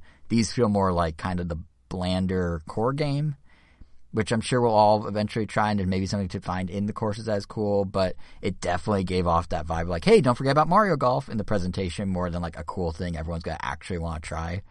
Um, but but we'll see. Maybe the courses are secretly really good. And, and to be fair, some DLC was bigger, or at least T's DLC will be bigger. Um, you know, like I was saying a few minutes ago, Nintendo did bring up the final Smash Bros. fighter and the next Animal Crossing update, both of which we'll learn more about in, you guessed it, October, the magic month. Um, kind of a weird trend though in the Yeah.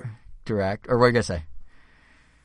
I don't know, and also just found it funny that um, of all the days they could have picked to announce the new Smash Bros. character, they decided to announce it the day that Nickelodeon All Star Brawl releases. So Shots fired. it's almost like they, it's almost like they were like, Rest oh, in yeah, you peace, thought you were gonna have a Nickelodeon. con- SpongeBob, Yeah, R.I.P. Any conversation people are gonna have about that full game is gonna now focus on like the last new character because that's obviously gonna be a really really big deal. Yeah, yeah, they totally. kind of messed up. It kind of they, they is. totally. Yeah, That's they- what uh that's what Overwatch did back in 2016 to Battleborn. Battleborn, the full game was released and nobody was talking about it because the Overwatch beta had started. A beta Yeah, I, I feel like destroyed a Yeah, full release and, game. and Battleborn is like a pretty different game, but because they're just like similar enough, you know, they're both hero shooters. Like, yeah, like the conversation just went to the other, and Yep. I can't, and I can see this easily happening to this one. and and even just But- Smash having its reveal, like you guys talked about on your Raid KA episode last week, like what would take to surprise you in terms of the type of character that would be in Yeah, Smash. Piano So we're not going to Boy rehash that Your Line April. conversation, but the fact. Bosuke, Bosuke. What are you gonna say? What? no, yeah, like give me Piano Boy from Your Line April. Yeah, yeah, but uh that's gonna happen. But no, what I was gonna say is what I think the real surprise was of this is we all expected, you know, the reveal to be during the Game Awards in December, like kind of a big, like you know, it's tradition. At Oh, this point, yeah. but Oh, they're doing it like a yeah. random October day. Like, granted, it's not totally random. Besides Nickelodeon All Stars, it's also again kind of an unofficial launch window. It's three days before the OLED Switch launches. So they're kind of like ramping up the hype. But um, yeah, having it this soon was kind of surprising. Like it feels very ho hum to just be like, oh, the final Smash character ever, the final Sakurai presents ever is just gonna be this random like Tuesday morning at 7 a.m. Not part of like a bigger event where lesser characters or less significant characters have been revealed. So, but but it, it was also a weird trend in the direct where Nintendo multiple times used a presentation in which they make announcements to announce separate presentations where they will be making announcements because they did both Smash and Animal Crossing.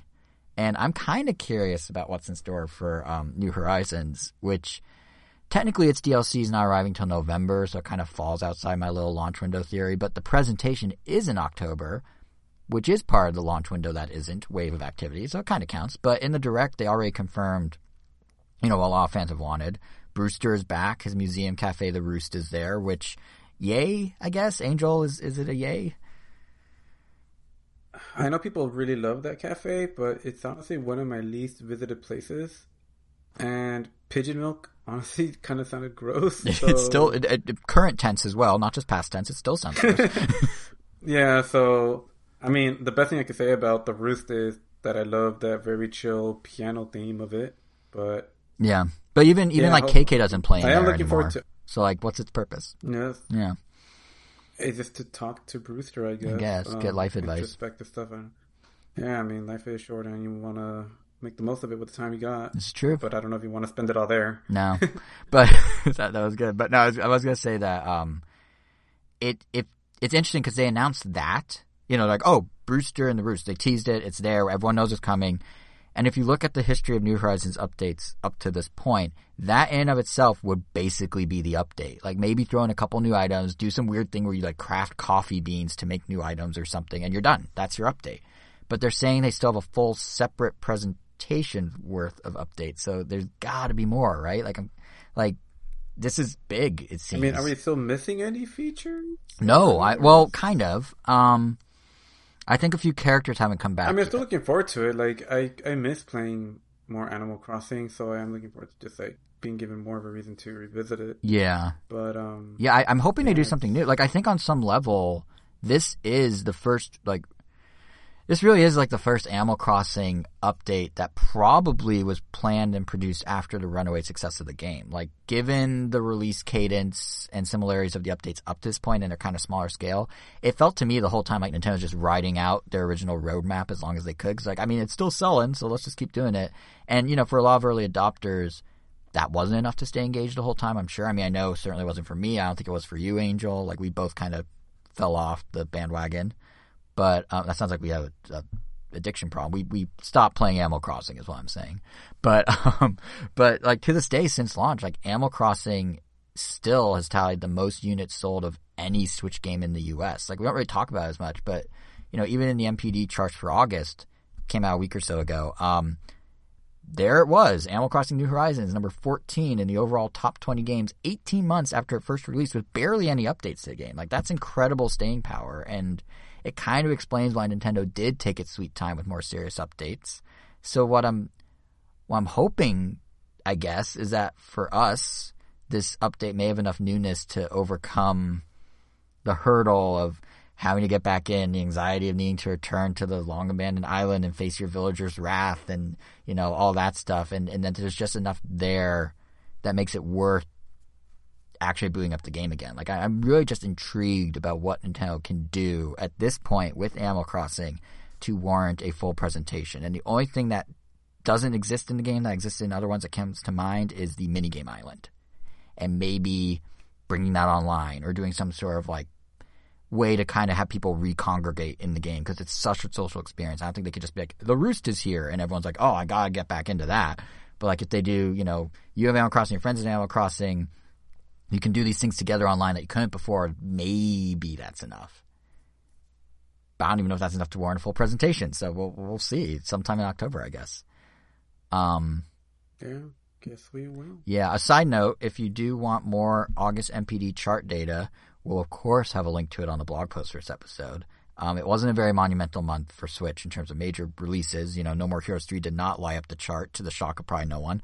But the Swi- uh, Switch's hardware was number one in units for like 36 months straight. In a month for hardware as a whole was up like 45%. So, so that's fun if you like numbers and you can go read all the numbers there. But DLC, there's a lot still in the direct. So let's, let's just keep cruising with DLC. Um, most of it was Nintendo. Most of it was in October, but I feel like given who I podcast with, I'd be remiss not to mention that Monster Hunter Rise has that huge Sunbreak expansion coming next summer. It kicked off the show, and we know very little about it. It'll be large. It'll have new story elements. It'll have new locations. It'll have new monsters. It'll have new hunting actions. It'll have new quest ranks. You guys excited? Um, sure. yes.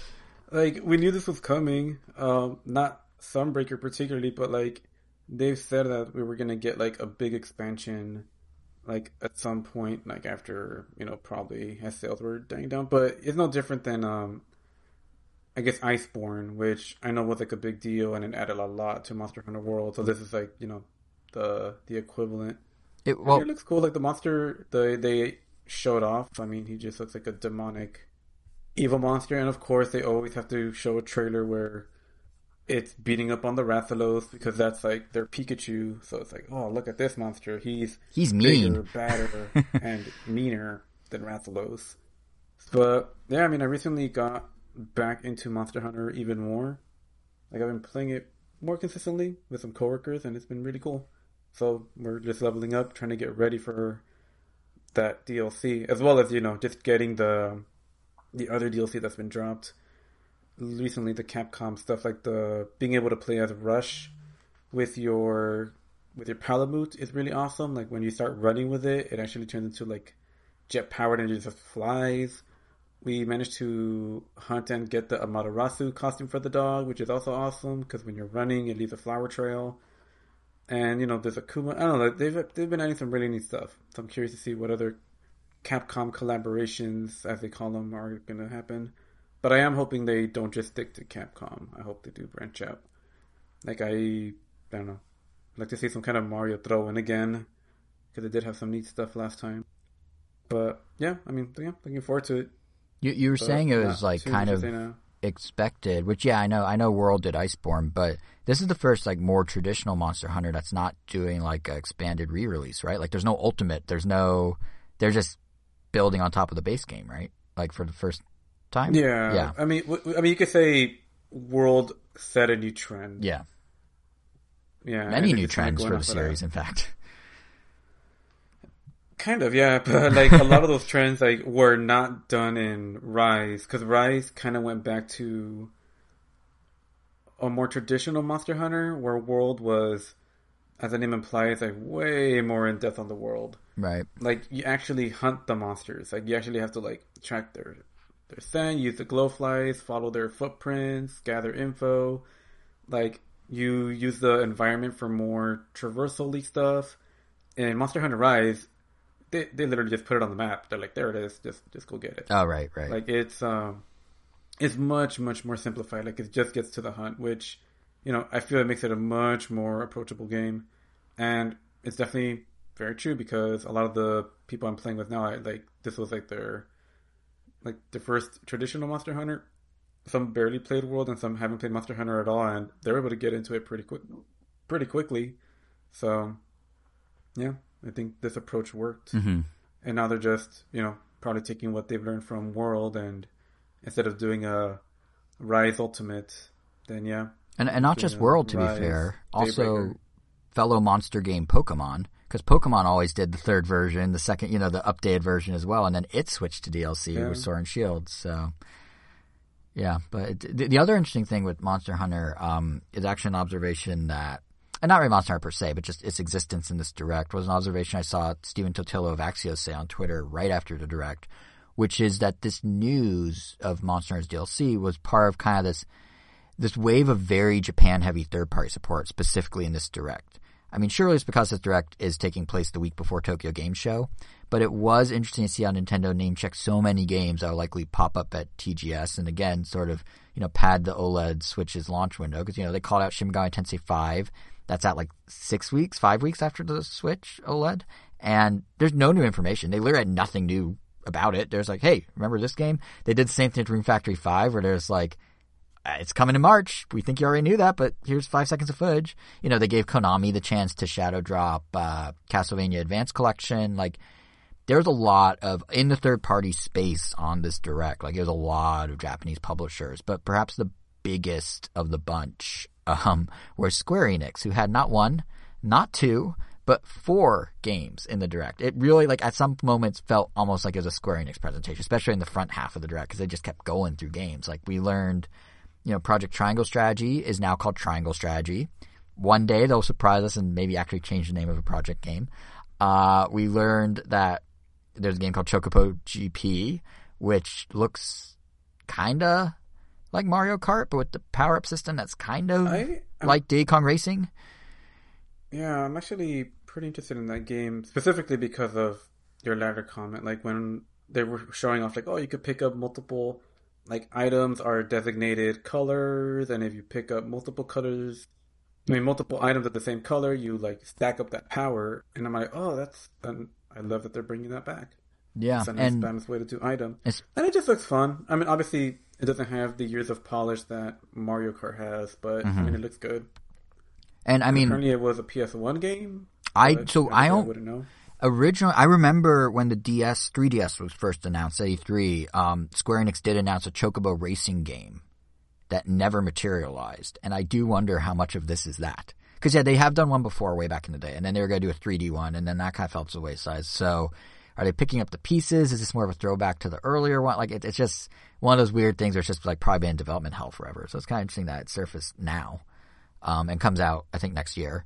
Uh, but that was only half of what Square Enix announced because they also, I mean, I've never played the Super Nintendo original, but a lot of people seem excited that ActRaiser Renaissance was announced and it's and Shadow Drop same day. It's basically a remake of that game from the '90s. Um, but I think People the one that- love ActRaiser beyond yeah, What is it? Do you. Do you know why? I don't understand why. Like, I don't about know ActRaiser? why. I, I have no idea, but people love. I think it was one of the very first Kojima games. I think Kojima might have worked on it. Oh, but that people love sense. ActRaiser. I mean, it does look like they did a good job updating it, where it still has the spirit of the Super Nintendo game, just a little crisper and cleaner. There was a there was rounded. a uh, a ActRaiser like game that came out a couple of years ago. I think it was called SolSeraph, Soul Seraph. I'm not sure the pronunciation, but like Mm-hmm. I remember that game getting announced and people were like, "Oh my god, we're finally getting another act ActRaiser esque game." And it came out and it just completely fell flat. Even people that loved ActRaiser didn't really care for it. So I'm curious to see the reaction to this. Yeah, the fact that they shadowed, like they just announced and released it at once, like for a game that does, because yeah, I know it does have a following. Like the, I didn't know it's to that extent, but like that's, you know, can you imagine if we're just like hanging out and watching a direct and Nintendo's like, oh yeah, Mother Three is available now. Like Nintendo fans would lose their minds. Like I, I have to imagine to some degree it's kind of like that. So, so cool, cool for those fans. Um, and yeah, I'd be curious to see the reviews and stuff once you know in the fan reception. But there's one game that I think kind of went in a different direction from all Square Enix games that's worth spending a moment on. And that's because it's a demo and we have impressions, but it's um, Voice of Cards, The Isle Dragon Roars. And this is a game that doesn't necessarily have the highest production values or the, or the biggest IP or anything, but it stood out, at least to me, because it's very it almost looks like it was made with the challenge of being as cost effective. as Yeah, possible. seriously. Like they have really nice hand drawn art, but everything else is so bare bones. They have one voice actor, but everything else is so bare bones. But yeah, it's it's different in how like because maybe the budget constraints or maybe as a result of the concept they were able to do budget constraints, but it's different in how it approaches an RPG. Like it's it's it's all card based. Like everything is card based, but from some very big names. The people behind it are Yoko Taro and uh what's the other guy's name? I can't find it. I had it in my notes. Uh the other dude. The two dudes that did Nier uh Autom- Automata uh together are now making this. So a lot of people suddenly got interested in it because yeah, you know, Yoko Taro was involved. Um and the game itself isn't out until the 28th of October, which yes, another October release. Um, but there is, like I said, a demo. Uh, I checked out. Angel, you checked it out. Kevin, did you try it? No, I didn't get a chance to try it. It, it does look interesting, and the fact that this is uh, Taro's new game does have me interested because I've always liked. I, not that I've finished them or even played one of them, but the Nier games have always interested me, and so this being a complete departure from that, one, I would assume that the success of Automata would have had Taro working on the third Nier, so. It's Yeah, it's uh, it, it's definitely like it definitely feels like a side project, which is it's kind of cool that they're you know that the, he has the flexibility to do that. Uh, Angel, would you? Because you and I played the demo, but what what did you think of the demo? Um, it was neat. I That's how I'd sum it up too. Really, because like this is a this is the kind of concept that I would play video games to not play, because you know, like it's a card game, so right off the bat, it's like, oh, typically, you know, on average, I want to I play video games to do something that can only be done in video games, and yes, like you can argue there's some things here that you would only really be able to do digitally, but for the most part, you know, it's just cards. And the fact that it just exists piqued my interest and the way it's handled, like, I, it's just so weird and different that it's just intriguing. Like, the fact that it's all one person just telling a story. Um, I do like the voice actor. I mean, that had to have been a grueling audition session because they're voicing and narrating everything. They really had to make sure they got that right because that's like the only voice you're listening to Yeah, but like I like how like everything from the environment to the shop, like everything is cards. Like you walk around cards, you see terrain cards that represent you know grass, water. Um, the environment changes with the cards. hmm Like it's cool that it's a concept that you know you would think could work as like a giant tabletop, which can work, but you know. I the setup would be a nightmare and no one would bother Yeah, doing the- it. the So in a way, tabletop it does kind of massive, like the size of a football field. yeah, like it can. Yeah, it definitely can be replicated in real life, but because of you know all those issues and no one's going to be like, all right, terrain mode, all right, battle mode. Oh, let me get those cards. Let me set them up. All right, we're done with the shop. Oh, you want to go back into the shop? Oh, damn it. All right, let me. let me, lay the cards out again. Like, Give me 10 minutes. Yeah. yeah, like it almost does kind of fulfill that requirement I said earlier where like something that can only be done in a video game. Mm-hmm. I just never thought I would want to see this. Something simple that you normally wouldn't think you wouldn't want a video game, but can only really be done in a video game this well. So yeah, I mean, I, I, I enjoyed it. It's simple. It definitely seems like a chill game. It seems like the perfect game to play, like right before bed, like yeah. I do with Ace Attorneys, especially with that voice and everything. It has, like, yeah, it's gonna put me to sleep. Yeah, I mean, not the, because it's boring, but it's just relaxing. It's chill. It has chill a very um, like it it it's sort of like he's kind of like a dungeon master talking you through a game, maybe sort of a campfire story narrator, or maybe it, it almost feels like an audiobook actually in a way like because he they narrate everything. I mean, whatever you wherever you want to call it, the way everything is told by this one guy, even lines of dialogue with descriptors of how each character is saying it and what you know, you know, like are they saying it with like tension or not, and what they're doing as they say it. Like it definitely feels like he's just reading you a story, and it's such a unique style. Yeah, I, I think honestly because the gameplay from the demo is a pretty straightforward RPG. Like it's not like there's some card stuff, like the battle system has some deeper card mechanics, I guess, that um, you can dabble in, but like this isn't a card game as much as it's an RPG that just is played out through cards, if that makes sense. Um, but like just the presentation of it all, like the the way he tells. So even even if you like, so because it's cards, you can collect them all, right? So every time you talk to an NPC or something, you get a card about that person, and then you can go and read their little backstories. And like every card has like a backside with information and backstory and stuff. And it's kind of it kind of reminds me of like scanning in Metroid Prime. Like you can easily ignore the bulk of the story by just going through the main cutscenes, but if you want that extra world building, it's there for you to consume, and this feels very similar in that regard.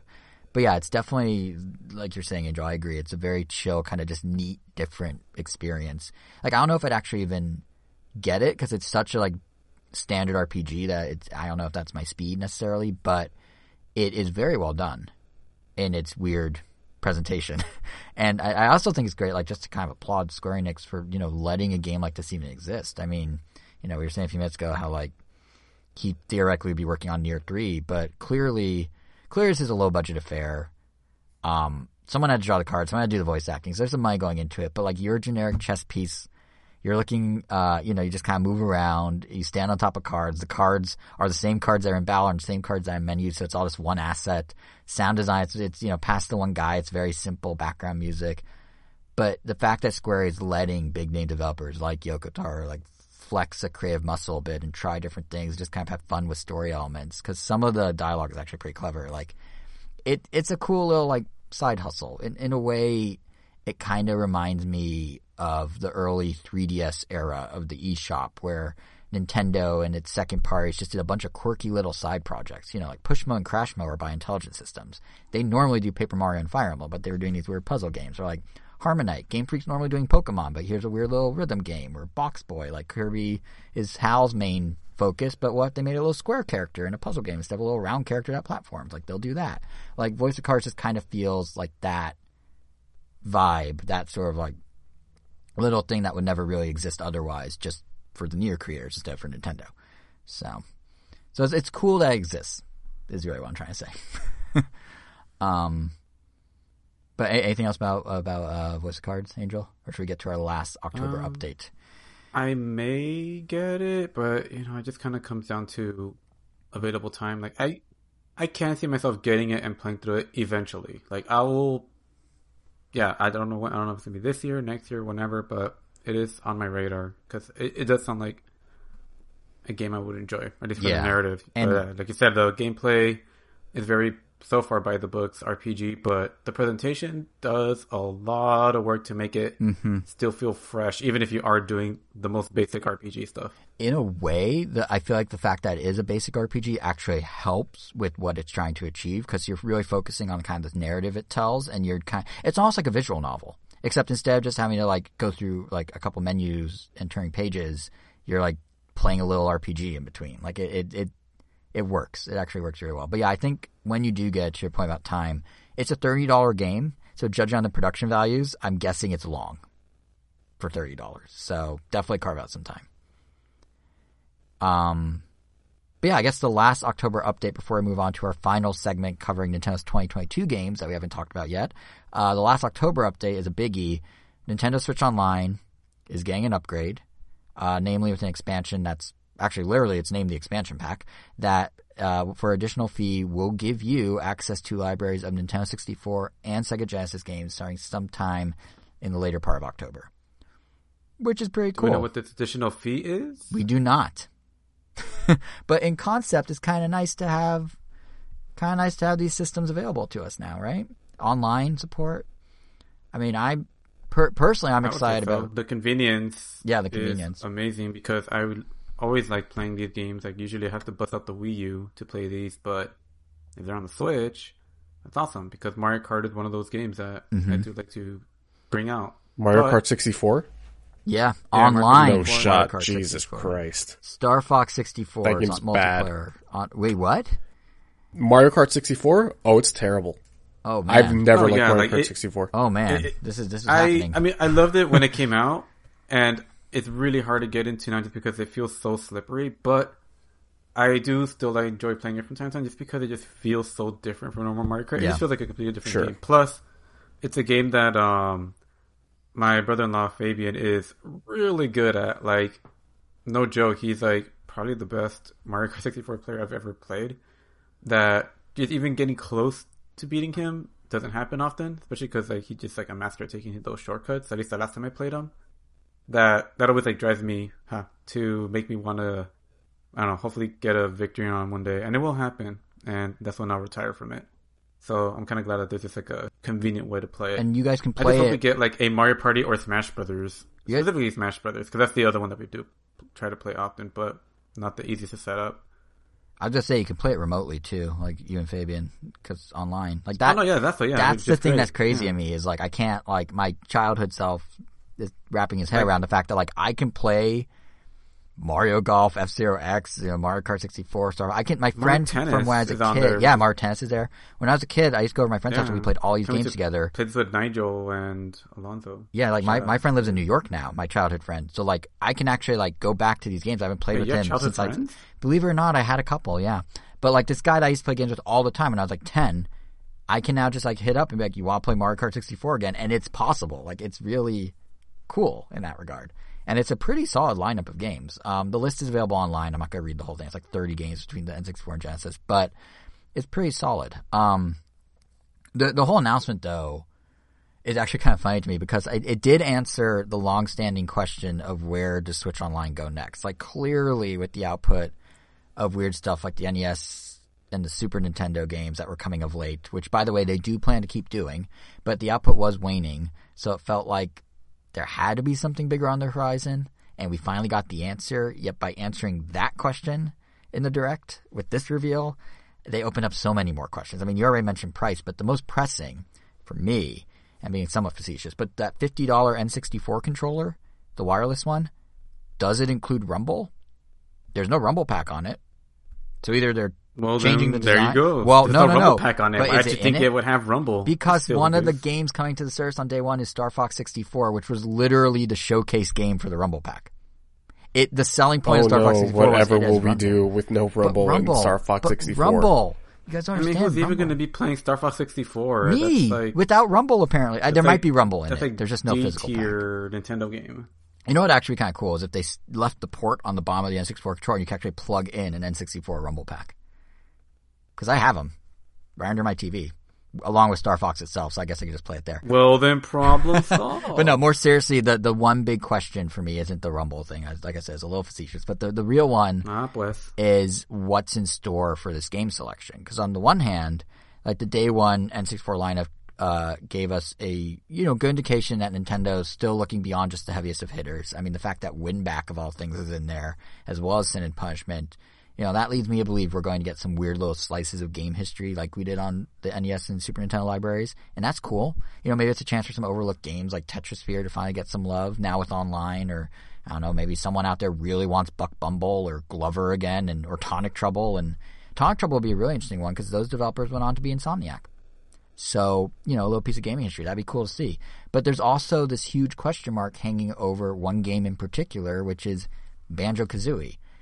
We have Banjo Kazooie on a Nintendo Online service. That is pretty awesome. And, you know, especially given it's a Microsoft property uh, and all that. This means we get Banjo Tooie because right now, I'm literally the only reason we have uh, my brother-in-law's Xbox One Is for Kazooie and pretty Tooie. big.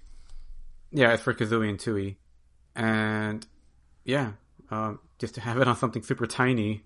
Yeah. that's literally the only reason we have it would be nice. And, but I do think. Although I did pay ten bucks for each, but yeah, I would, I would, I would start over. right. If to play it on the Switch. I, I- feel like more likely that I'm going to play it on the Switch. It just feels, let's be One. real, it just feels at home on a Nintendo system. But I, I do think Banjo, That though. too. I hate going through the menus with the controller. It's like B is A and A is B. Like, what is this? yeah, it's it's you know you'll have your buttons back in the right order, which I know Kevin you hate the button order on Nintendo consoles. As Arceus intended. Yes. But but yeah, no, the thing with Banjo is to me it symbolizes like this huge component of the original N64 lineup, which is rare. Like so as you know, as the Switch library rolls on. Wait, it's rare that it's happening, or no, I'm saying I mean Rare, the company, Rare Ltd.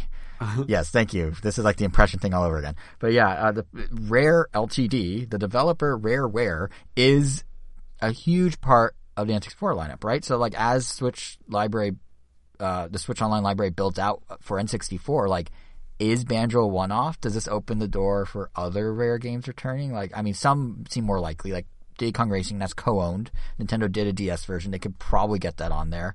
But like, if Yeah, you're mean, we got Banjo. That's about like the only sticking point, right? but I mean, yeah, I mean, if we already have banjo, yeah. So, um, but I'm thinking more like if you're someone that's a lapsed gamer that bought a Switch and was an N64 fan, like Now I'm excited at the prospect of Diddy Kong Racing there. Yeah, it did kind of be cool, but like, what about GoldenEye? GoldenEye, I'm sure people are going to be like, "Oh yes, I won," and then they're going to play like, "Oh, this did not age well." I'm sure, all." but the point is, like, that's still a selling point for Uh, yeah. Nintendo, right? Or, or even the more niche stuff like Jet Force Gemini or something. Like, it just feels like the N64's identity is so intertwined with Rare, and the fact that this opportunity now exists for something to develop that makes me wonder to what extent it will. And and it's a very similar question about the Genesis lineup too, because obviously there's no Rare equivalent there.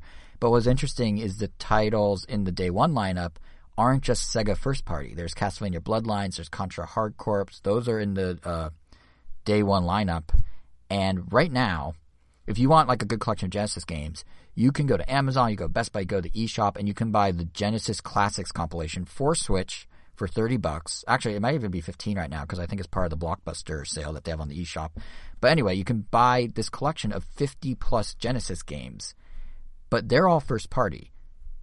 And even if you look back at like the Wii's Virtual Console, the vast majority of Genesis games were first party. There's a smattering of others, but we're talking like minuscule numbers. So again, you know, what does Castlevania and Contra being in the Genesis lineup at the start mean going forward for Genesis? Like, are we actually going to see re-releases of games that previously were never re-released? Because that would be really cool too, in the same way that kind of getting all these rare games back could be.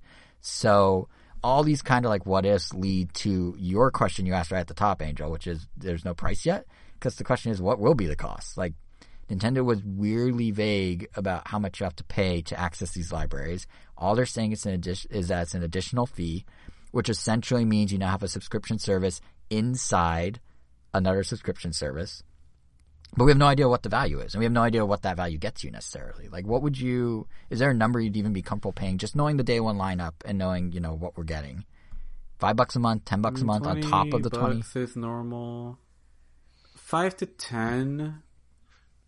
is What I'm comfortable with, comfortable paying. I think I'm without there. complaining too much. Um, I mean, five I wouldn't complain. Five I think is would be great. Um, ten is like, uh, okay, well you better make sure you add a lot of N64 games. And you better make sure that the money that's going in from these 10 bucks goes to your servers. it absolutely yes. will not. It'll go straight to their bank account. My god, can you imagine Mario Kart 64 online netcode? Jesus Christ. Honestly, the online for Switch Online's like retro games hasn't been bad at all. It's been pretty smooth the times I've done it. Yeah, it's been really good. So hopefully it's the same for N64 As shocking games, as that but- is, Kevin. sh- I mean, four player, we'll have to see. but I, I, I think like the the funny thing. I mean, Kevin, what would you pay? Would you even pay? Are you even gonna do this? No more than five five dollars. Five dollars and one fair. cent? Nope. That's too much. That's already a penny over. I I'm also doing like the family plan split thing with like a bajillion people. So yeah, and I have no I idea how that's makes it, gonna like, work. Is that family? Five bucks or less right now. I'm pretty sure it's just gonna like give me the option to upgrade family. So like it would pretty much raise the price for everybody. Yeah, So maybe it'll make my payments go from like five to seven bucks. So you know I can't really complain either way. right. I mean, for for me, I don't think it's gonna surprise you guys. I have no shame saying that I'm a sucker. I'm the sucker who's going to subscribe. I'm going Oh, to yeah, subscribe you to pay day fifty bucks a month. Exactly. It's gonna be yeah. more expensive than PlayStation Plus. But I, I, But I will still do it because I'm that guy, and I'll play it like five times, but I'll still keep paying monthly. But I, I do think, and the reason I was asking this question about what what's in store for Rare and for the Genesis is I do think the value assessment for a decent chunk of people is going to be is going to be really dependent on how the lineup actually shapes up in regards to those questions I was posing about what is in store for the N64 and Genesis lineups. Because, you know, being able to play online is great, but it's only with friends. So unless you're a Laps fan who jumped back in with this, you know, with Switch or, of which there are plenty, don't get me wrong, but unless you're type of person, or maybe you and a buddy want to like make your way through, I don't know, Gunstar Heroes together, like I, I feel like the real value is coming from access to games you wouldn't otherwise have easy access to. You know, not the 15th re-release of Ocarina of Time, but like the time they brought Tonic Trouble back or something like that. So I'm very curious to see like where it goes and how it grows into its eventual value since again it's an add-on. You are literally paying for just these additional libraries. It's not like the original switch online where it's like they can throw over games they want. It's part of being able to play online. This is a separate purchase specifically for the games. And i'm kind of curious on that note how nintendo's actually going to handle future console editions. Because i mean the n64 add-in was rumored and suspected for a while, but it was um, only a few weeks ago that Eurogamer and a couple other publications were reporting that Game Boy and Game Boy Color are also on the cusp of coming to Switch Online. And you know, we didn't talk about the rumor at the time because it really was there say, oh, Game Boy may show up. But now, if you look at how Nintendo's branding the N64 and Genesis editions as an expansion pack, I'm at least wondering, are they going to charge a separate fee for a separate set of consoles again in the future? Because, like, frankly, what stuck out to me the most in the announcement, besides being like, oh my gosh, it's so cool, is the full name of the expanded service is Nintendo Switch Online Plus Expansion Pack. If they just did Plus, like every streaming service on the planet, you know, Nintendo Switch Online Plus, they can have whatever they want whenever. It's a catch-all. It sounds like it's just an enhanced version. But Plus Expansion Pack, like Expansion Pack is specific. It opens the door for Expansion Pack 2, Expansion Pack 3. It's very like DLC style branding it doesn't to me imply an endless library. It suggests there are specific parameters and they're going to stick to them. And in expansion pack one, that parameter happens to be N64 and Genesis games. Could Game Boy be added? Sure. Could Nintendo just as easily make Game Boy a separate fee and maybe include Neo Geo or something? Like equally sure. Like they gave themselves a way, they gave themselves an out to again charge more in the future just by putting a few words after plus. And I don't I don't know what that means. Like it's it's weird. They might actually start like it, it's like they're almost slipping back into the virtual console in a way. So we'll see. It's exciting to have it in the first place. It's just there, there's a lot of questions that came out of this, more than answers. I feel like in a way.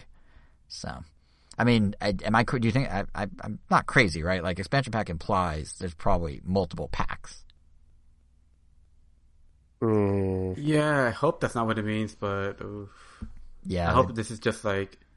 I mean, do we even know like if it's getting added to the expansion pack or is it just being added in general? What do you mean, Game Boy? Uh, well, the, the rumor predated the expansion pack announcement. So originally, the rumor was they're going to add Game Boy to the library of Switch Online. And then there's a separate rumor the week after that saying they're going to add N64. And then N64 came true first, but it's an expansion pack, which makes you wonder, you know, or makes me wonder, where where's Game Boy in all this? Because it's only a matter of time. I mean, there's no way they're not going to eventually put Game Boy. It's a Yeah. handheld as much as it's a console to Switch. But I don't know. It'll be interesting to see unfold. And it might depend on how well the expansion pack does. Maybe they'll just cram it in if it didn't sell well enough, or if it takes off like crazy, maybe they'll try and milk it. But it's Nintendo gave itself wiggle room that I haven't seen any other like, you know, all you can eat buffet style service do. So it's gonna be gonna be interesting. Um, but now that we're looking more towards the future, there are two final games to talk about to wrap up this episode from the Nintendo Direct. They're both coming in 2022. They're both first party. Splatoon 3 and Kirby and the Forgotten Land. Um, kind of, you know, the the closer Yep. was along with Bayonetta was Splatoon. Kirby was kind of stuck in the middle. Where do you guys want to start? Which, which game is of more interest to you? I think there's less to say. I mean, both of them. I t- I'm definitely more interested in Splatoon, but I mean, I'm also very interested in Kirby. Mm-hmm. But Splatoon, obviously, is like the game that we were actively playing for a while Yeah. until we started getting more into Rocket League and now Knockout City, which honestly just keeps getting more and more fun. Oh, update, And Knockout really- City update and, for our and looking forward to the to the to the hacking season that's coming up. So curious what they're going to do with that. also update for Knockout City involving us. Every time we talk about the game on the podcast, we add another person. Kevin now plays with us. Hey yo, Oh yeah. So there we go. So that yeah, we should talk. fun. It right? Yeah, we Yeah, should talk with, about the and with Kevin, we actually later. have, and we actually have even numbers with Kevin now. So now Oba doesn't have to be on a team with less people. And now that it feels like we've been getting getting better and better, that it makes it a little harder for Elvis to steamroll if he's a team with less people. Yeah, because he dominates But- that game. yeah. But but pre anyway, knockout, Splatoon But- was our but yeah. jam. Yeah, you're right. Yeah, it was, and, and and it's still really fun. I mean, I look forward to playing it again more, but I'm definitely ready for Splatoon 3 Mm-hmm. Not yet, like I don't want it right now, and I'm glad it's coming out next sometime next year. But yeah, I mean, like the trailer just teased a lot of things that really shake up the core gameplay. I mean, the fact that you're now spawning, not really sure how that's going to work. If it's if you're going to be able to spawn anywhere where you have friendly ink or just anywhere where there's a teammate, but essentially you no longer can get spawn camped, which was kind of a thing. You did it to In the me all the Splatoon. time. Actually, when we go And it's fun. I'm actually kind of It's the worst. It's not fun for me. But then, but then you have like these new abilities that they showed off that just increase the traversal options. Like you have like a grappling inkling suit thing, then you have like a mm-hmm. robo crab thing, and some of the new weapons also look really interesting. Like it looks like they got really creative with it. And story, you know, just looks as wacky and weird, but still presumably going to be in these Mario Galaxy style levels, which I know a lot of people either love it or hate it. Like I know they just want a normal, quote unquote, single player style world, but I'm okay with these bite sized levels. I- um, Yeah, I, I, I, I, see them like more it. as like training with a story sprinkled on top. But yeah, I, I do think to, to kind of pick apart what you were saying on the multiplayer side, yeah, there's a lot of interesting stuff. Uh, did you mention the crab robot thing? I think you did. Um, I did. So, but yeah, I'm really curious. So apparently for multiplayer, they didn't say this in the direct, but it came out after. Uh, they're bringing back some old maps as well as new maps.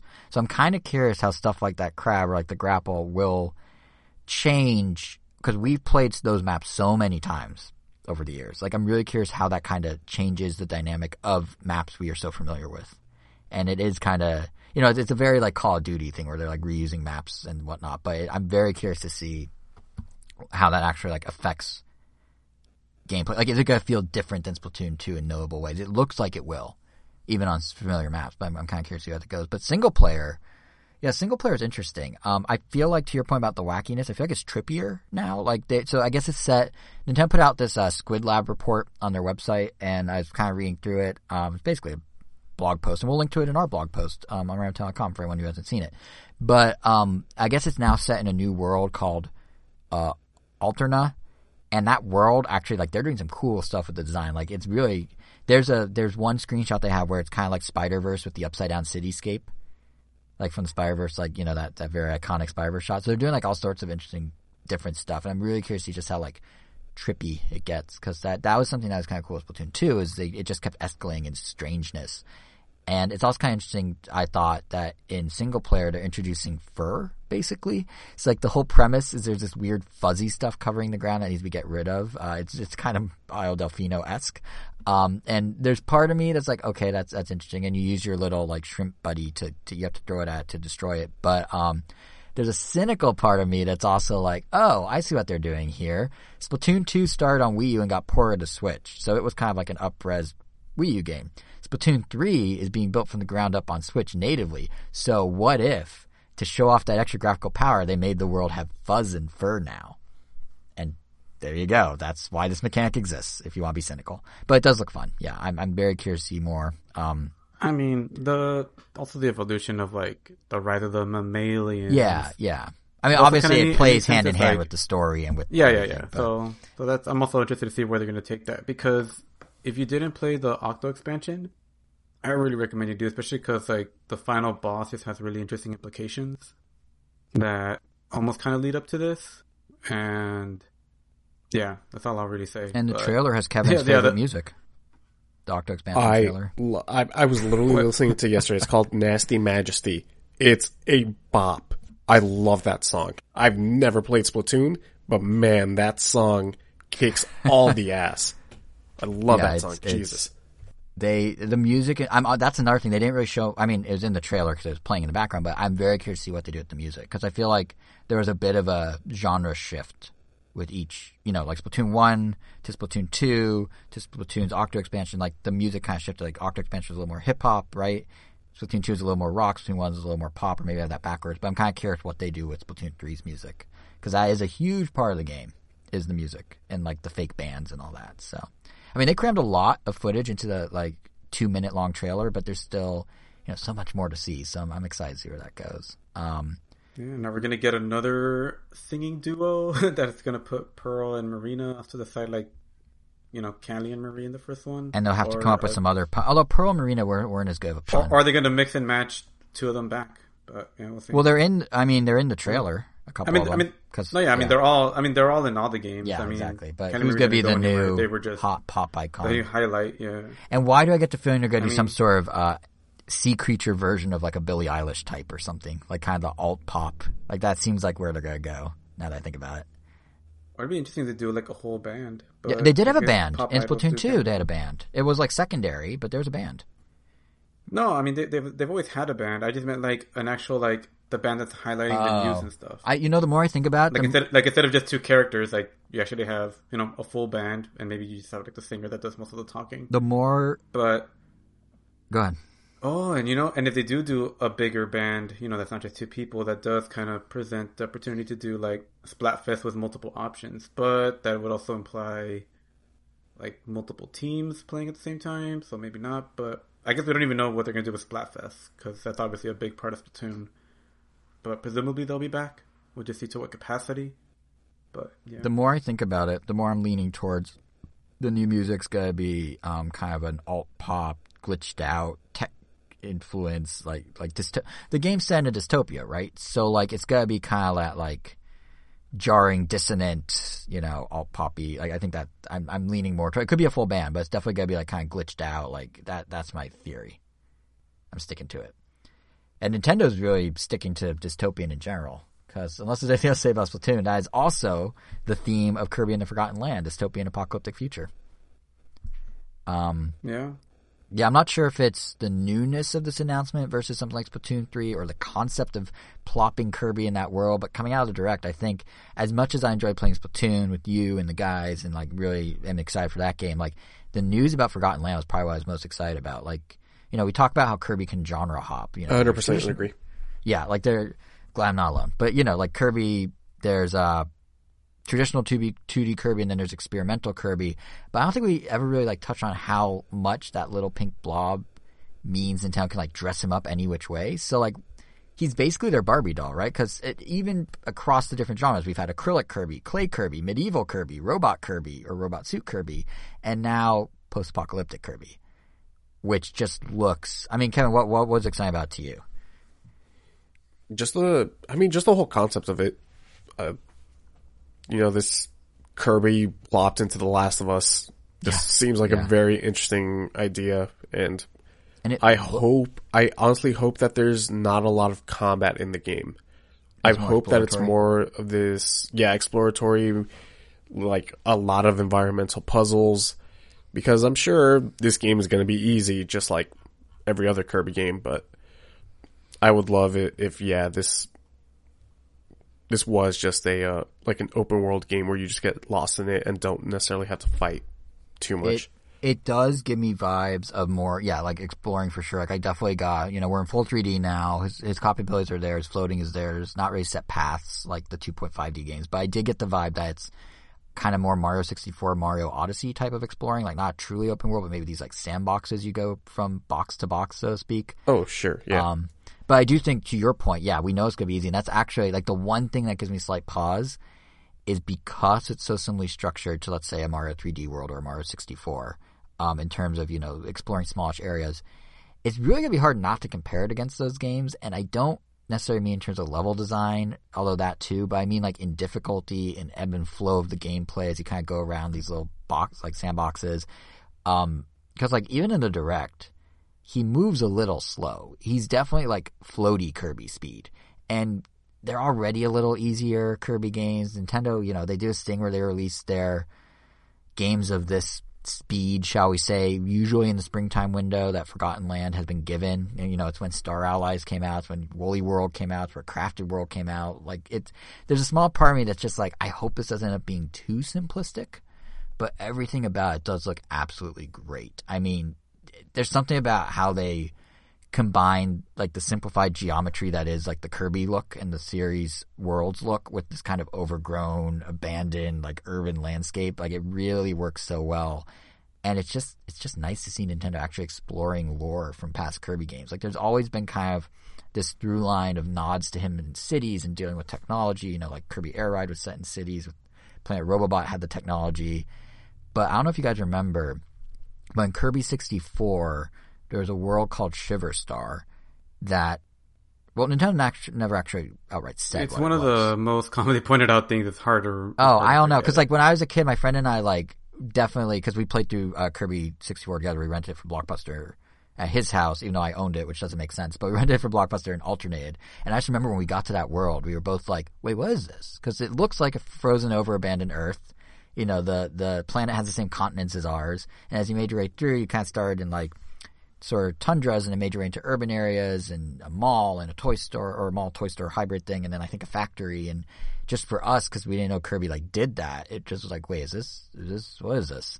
And to have them now 21 years later kind of revisit that like I know we've talked about like this running theme of late of how Nintendo's been drawing from some early 2000s nostalgia with their current crop of games, especially this year. But to for for them to double down on like the one world from the one game from 21 years ago and be like, let's expand that, that that's just pretty neat. Like that, that and, and have it look as good as it does, like that. That's just kind of cool. So it made uh 11 year old me kind of happy to see. But yeah, so I don't know. We'll see how the gameplay pans out. But conceptually, I'm very, very on board with this. Um, yeah, I'm. Yeah. It, this is the first time that I am excited for a Kirby game in ever. yeah, the I, only I, thing that would get me I, more excited is a Kirby Air Ride 2, but that's pretty much it. I never actually played Kirby Air Ride. Like I know it's you know kind of like oh, I was oh, saying, set in cities, and you only hit A, and it's Sakurai, but I've never actually played it. No, you don't only. Oh yeah, yeah. You yeah. do only hit A. I wasn't saying like, I was like, you don't really want to always hit A. I I know I played that game for the first time this year um, Wait, really? friends and yeah. Oh, I, wow. Well, first really played it. The only other time I played it before was like in kiosks in the mall. Sure. Um, and very limited impressions of it at the time. Where like I hate how this game controls. It does not feel fun at all. Um, but then actually being told by my friend like how it actually works, how you control the cars. I mean the the rides and how the machines and how like each one is very unique. And then actually playing the city the city trial or whatever it's called. Like yeah, yeah. like I, I, get it. Like it's it's really fun and really unique and oh yeah, especially city trial. Yeah, it's pretty cool. Yeah, and obviously has like Sakurai's DNA all over it. Take that as you will. But, I assume that translates to bizarre menus. Because that's it, his. Well, oh, that's the his menus signature. Like, like Meteos well, had yeah, the menus are Bros. ripped straight from Melee. Like Yeah. it's not even subtle. It's like like what, someone could be walking by and be like, "Oh, you're playing Melee." Oh, oh, it's Kirby Air Ride. Like they're that one to one. I mean, let's be real. Someone's gonna walk by and go, "Oh, you're playing Melee," and I'd be like, "Wait, what is this other Kirby game you're playing?" No one knows Air Ride. like, no casual person's like, "Oh, it's Air Ride," everyone's favorite. But, but yeah, it's that's I mean, his. if they that's know his Melee, they probably know Air Ride. Yeah, I guess that's true. Yeah. Yeah, I guess he'd be like, "Oh, you're playing Smash Bros." Oh no, you're not. You're playing Kirby flying on a star. But um, But yeah, I guess it brings us to the actual end of the podcast. Um, follow us on Yeah. Stitcher, Tuner. well, hold on, Flipper. hold on. We I feel like we need a note to drag out this time that's already so long. We need a note real quick. This is the longest episode we've done quite a long time. Two hours and fourteen minutes with all said and done. Once I'm done talking. Yeah, I have to squeeze a lot of things in. So do I. So do I. Yeah, but that is the Nintendo Direct. That is this episode. Um, I do think if there's one takeaway, kind of as like an end cap on the Direct, if there's one takeaway, it's that Oh. COVID really toyed with Nintendo's schedule these past 18 months, and Nintendo's really playing catch up because 2022 in particular is looking stacked for the Switch. I mean, as it stands, Bayonetta 3, Splatoon 3, Kirby uh, and the Forgotten Land, Pokemon Legends Arceus, Breath of the Wild 2, Mario and Rabbids Sparks of Hope. There's rumors. Wait, is that how they're actually pronouncing it? I thought it was Arceus. How'd I say it? Arceus? Oh, I don't know, man. I don't know. I don't know Pokemon. I just know how to say Bidoof. Anyway, uh, there's, you know, the previously leaked, supposedly maybe kind of this year, Xenoblade Chronicles 3 might show up in 2022. There's other smaller scale games to be announced, but like that list I just read off, that's a lot of games to know this far in advance from Nintendo. We haven't known a line from Nintendo that packed this far out in years, like well before the pandemic. So, just kind of interesting that uh, you know 2022 is really shaping up more than most years for Nintendo, and that's kind of cool to see. And we'll of course talk about it as it comes, along with Metroid Dread and Mario Party and Pokemon and the OLED Switch, all in the coming weeks. So now for the plugs, you can make sure you don't miss any of our impressions of any of that uh, by subscribing to us on all the podcast apps. Angel, you already started listing them. Would you like to continue? Stitcher. Uh,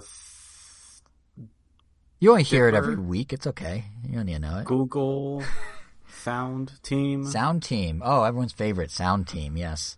Spotify podcaster app. It- Amazon Music Mm-hmm. podcast edition. I feel like you're adding extra subtitles to all of these.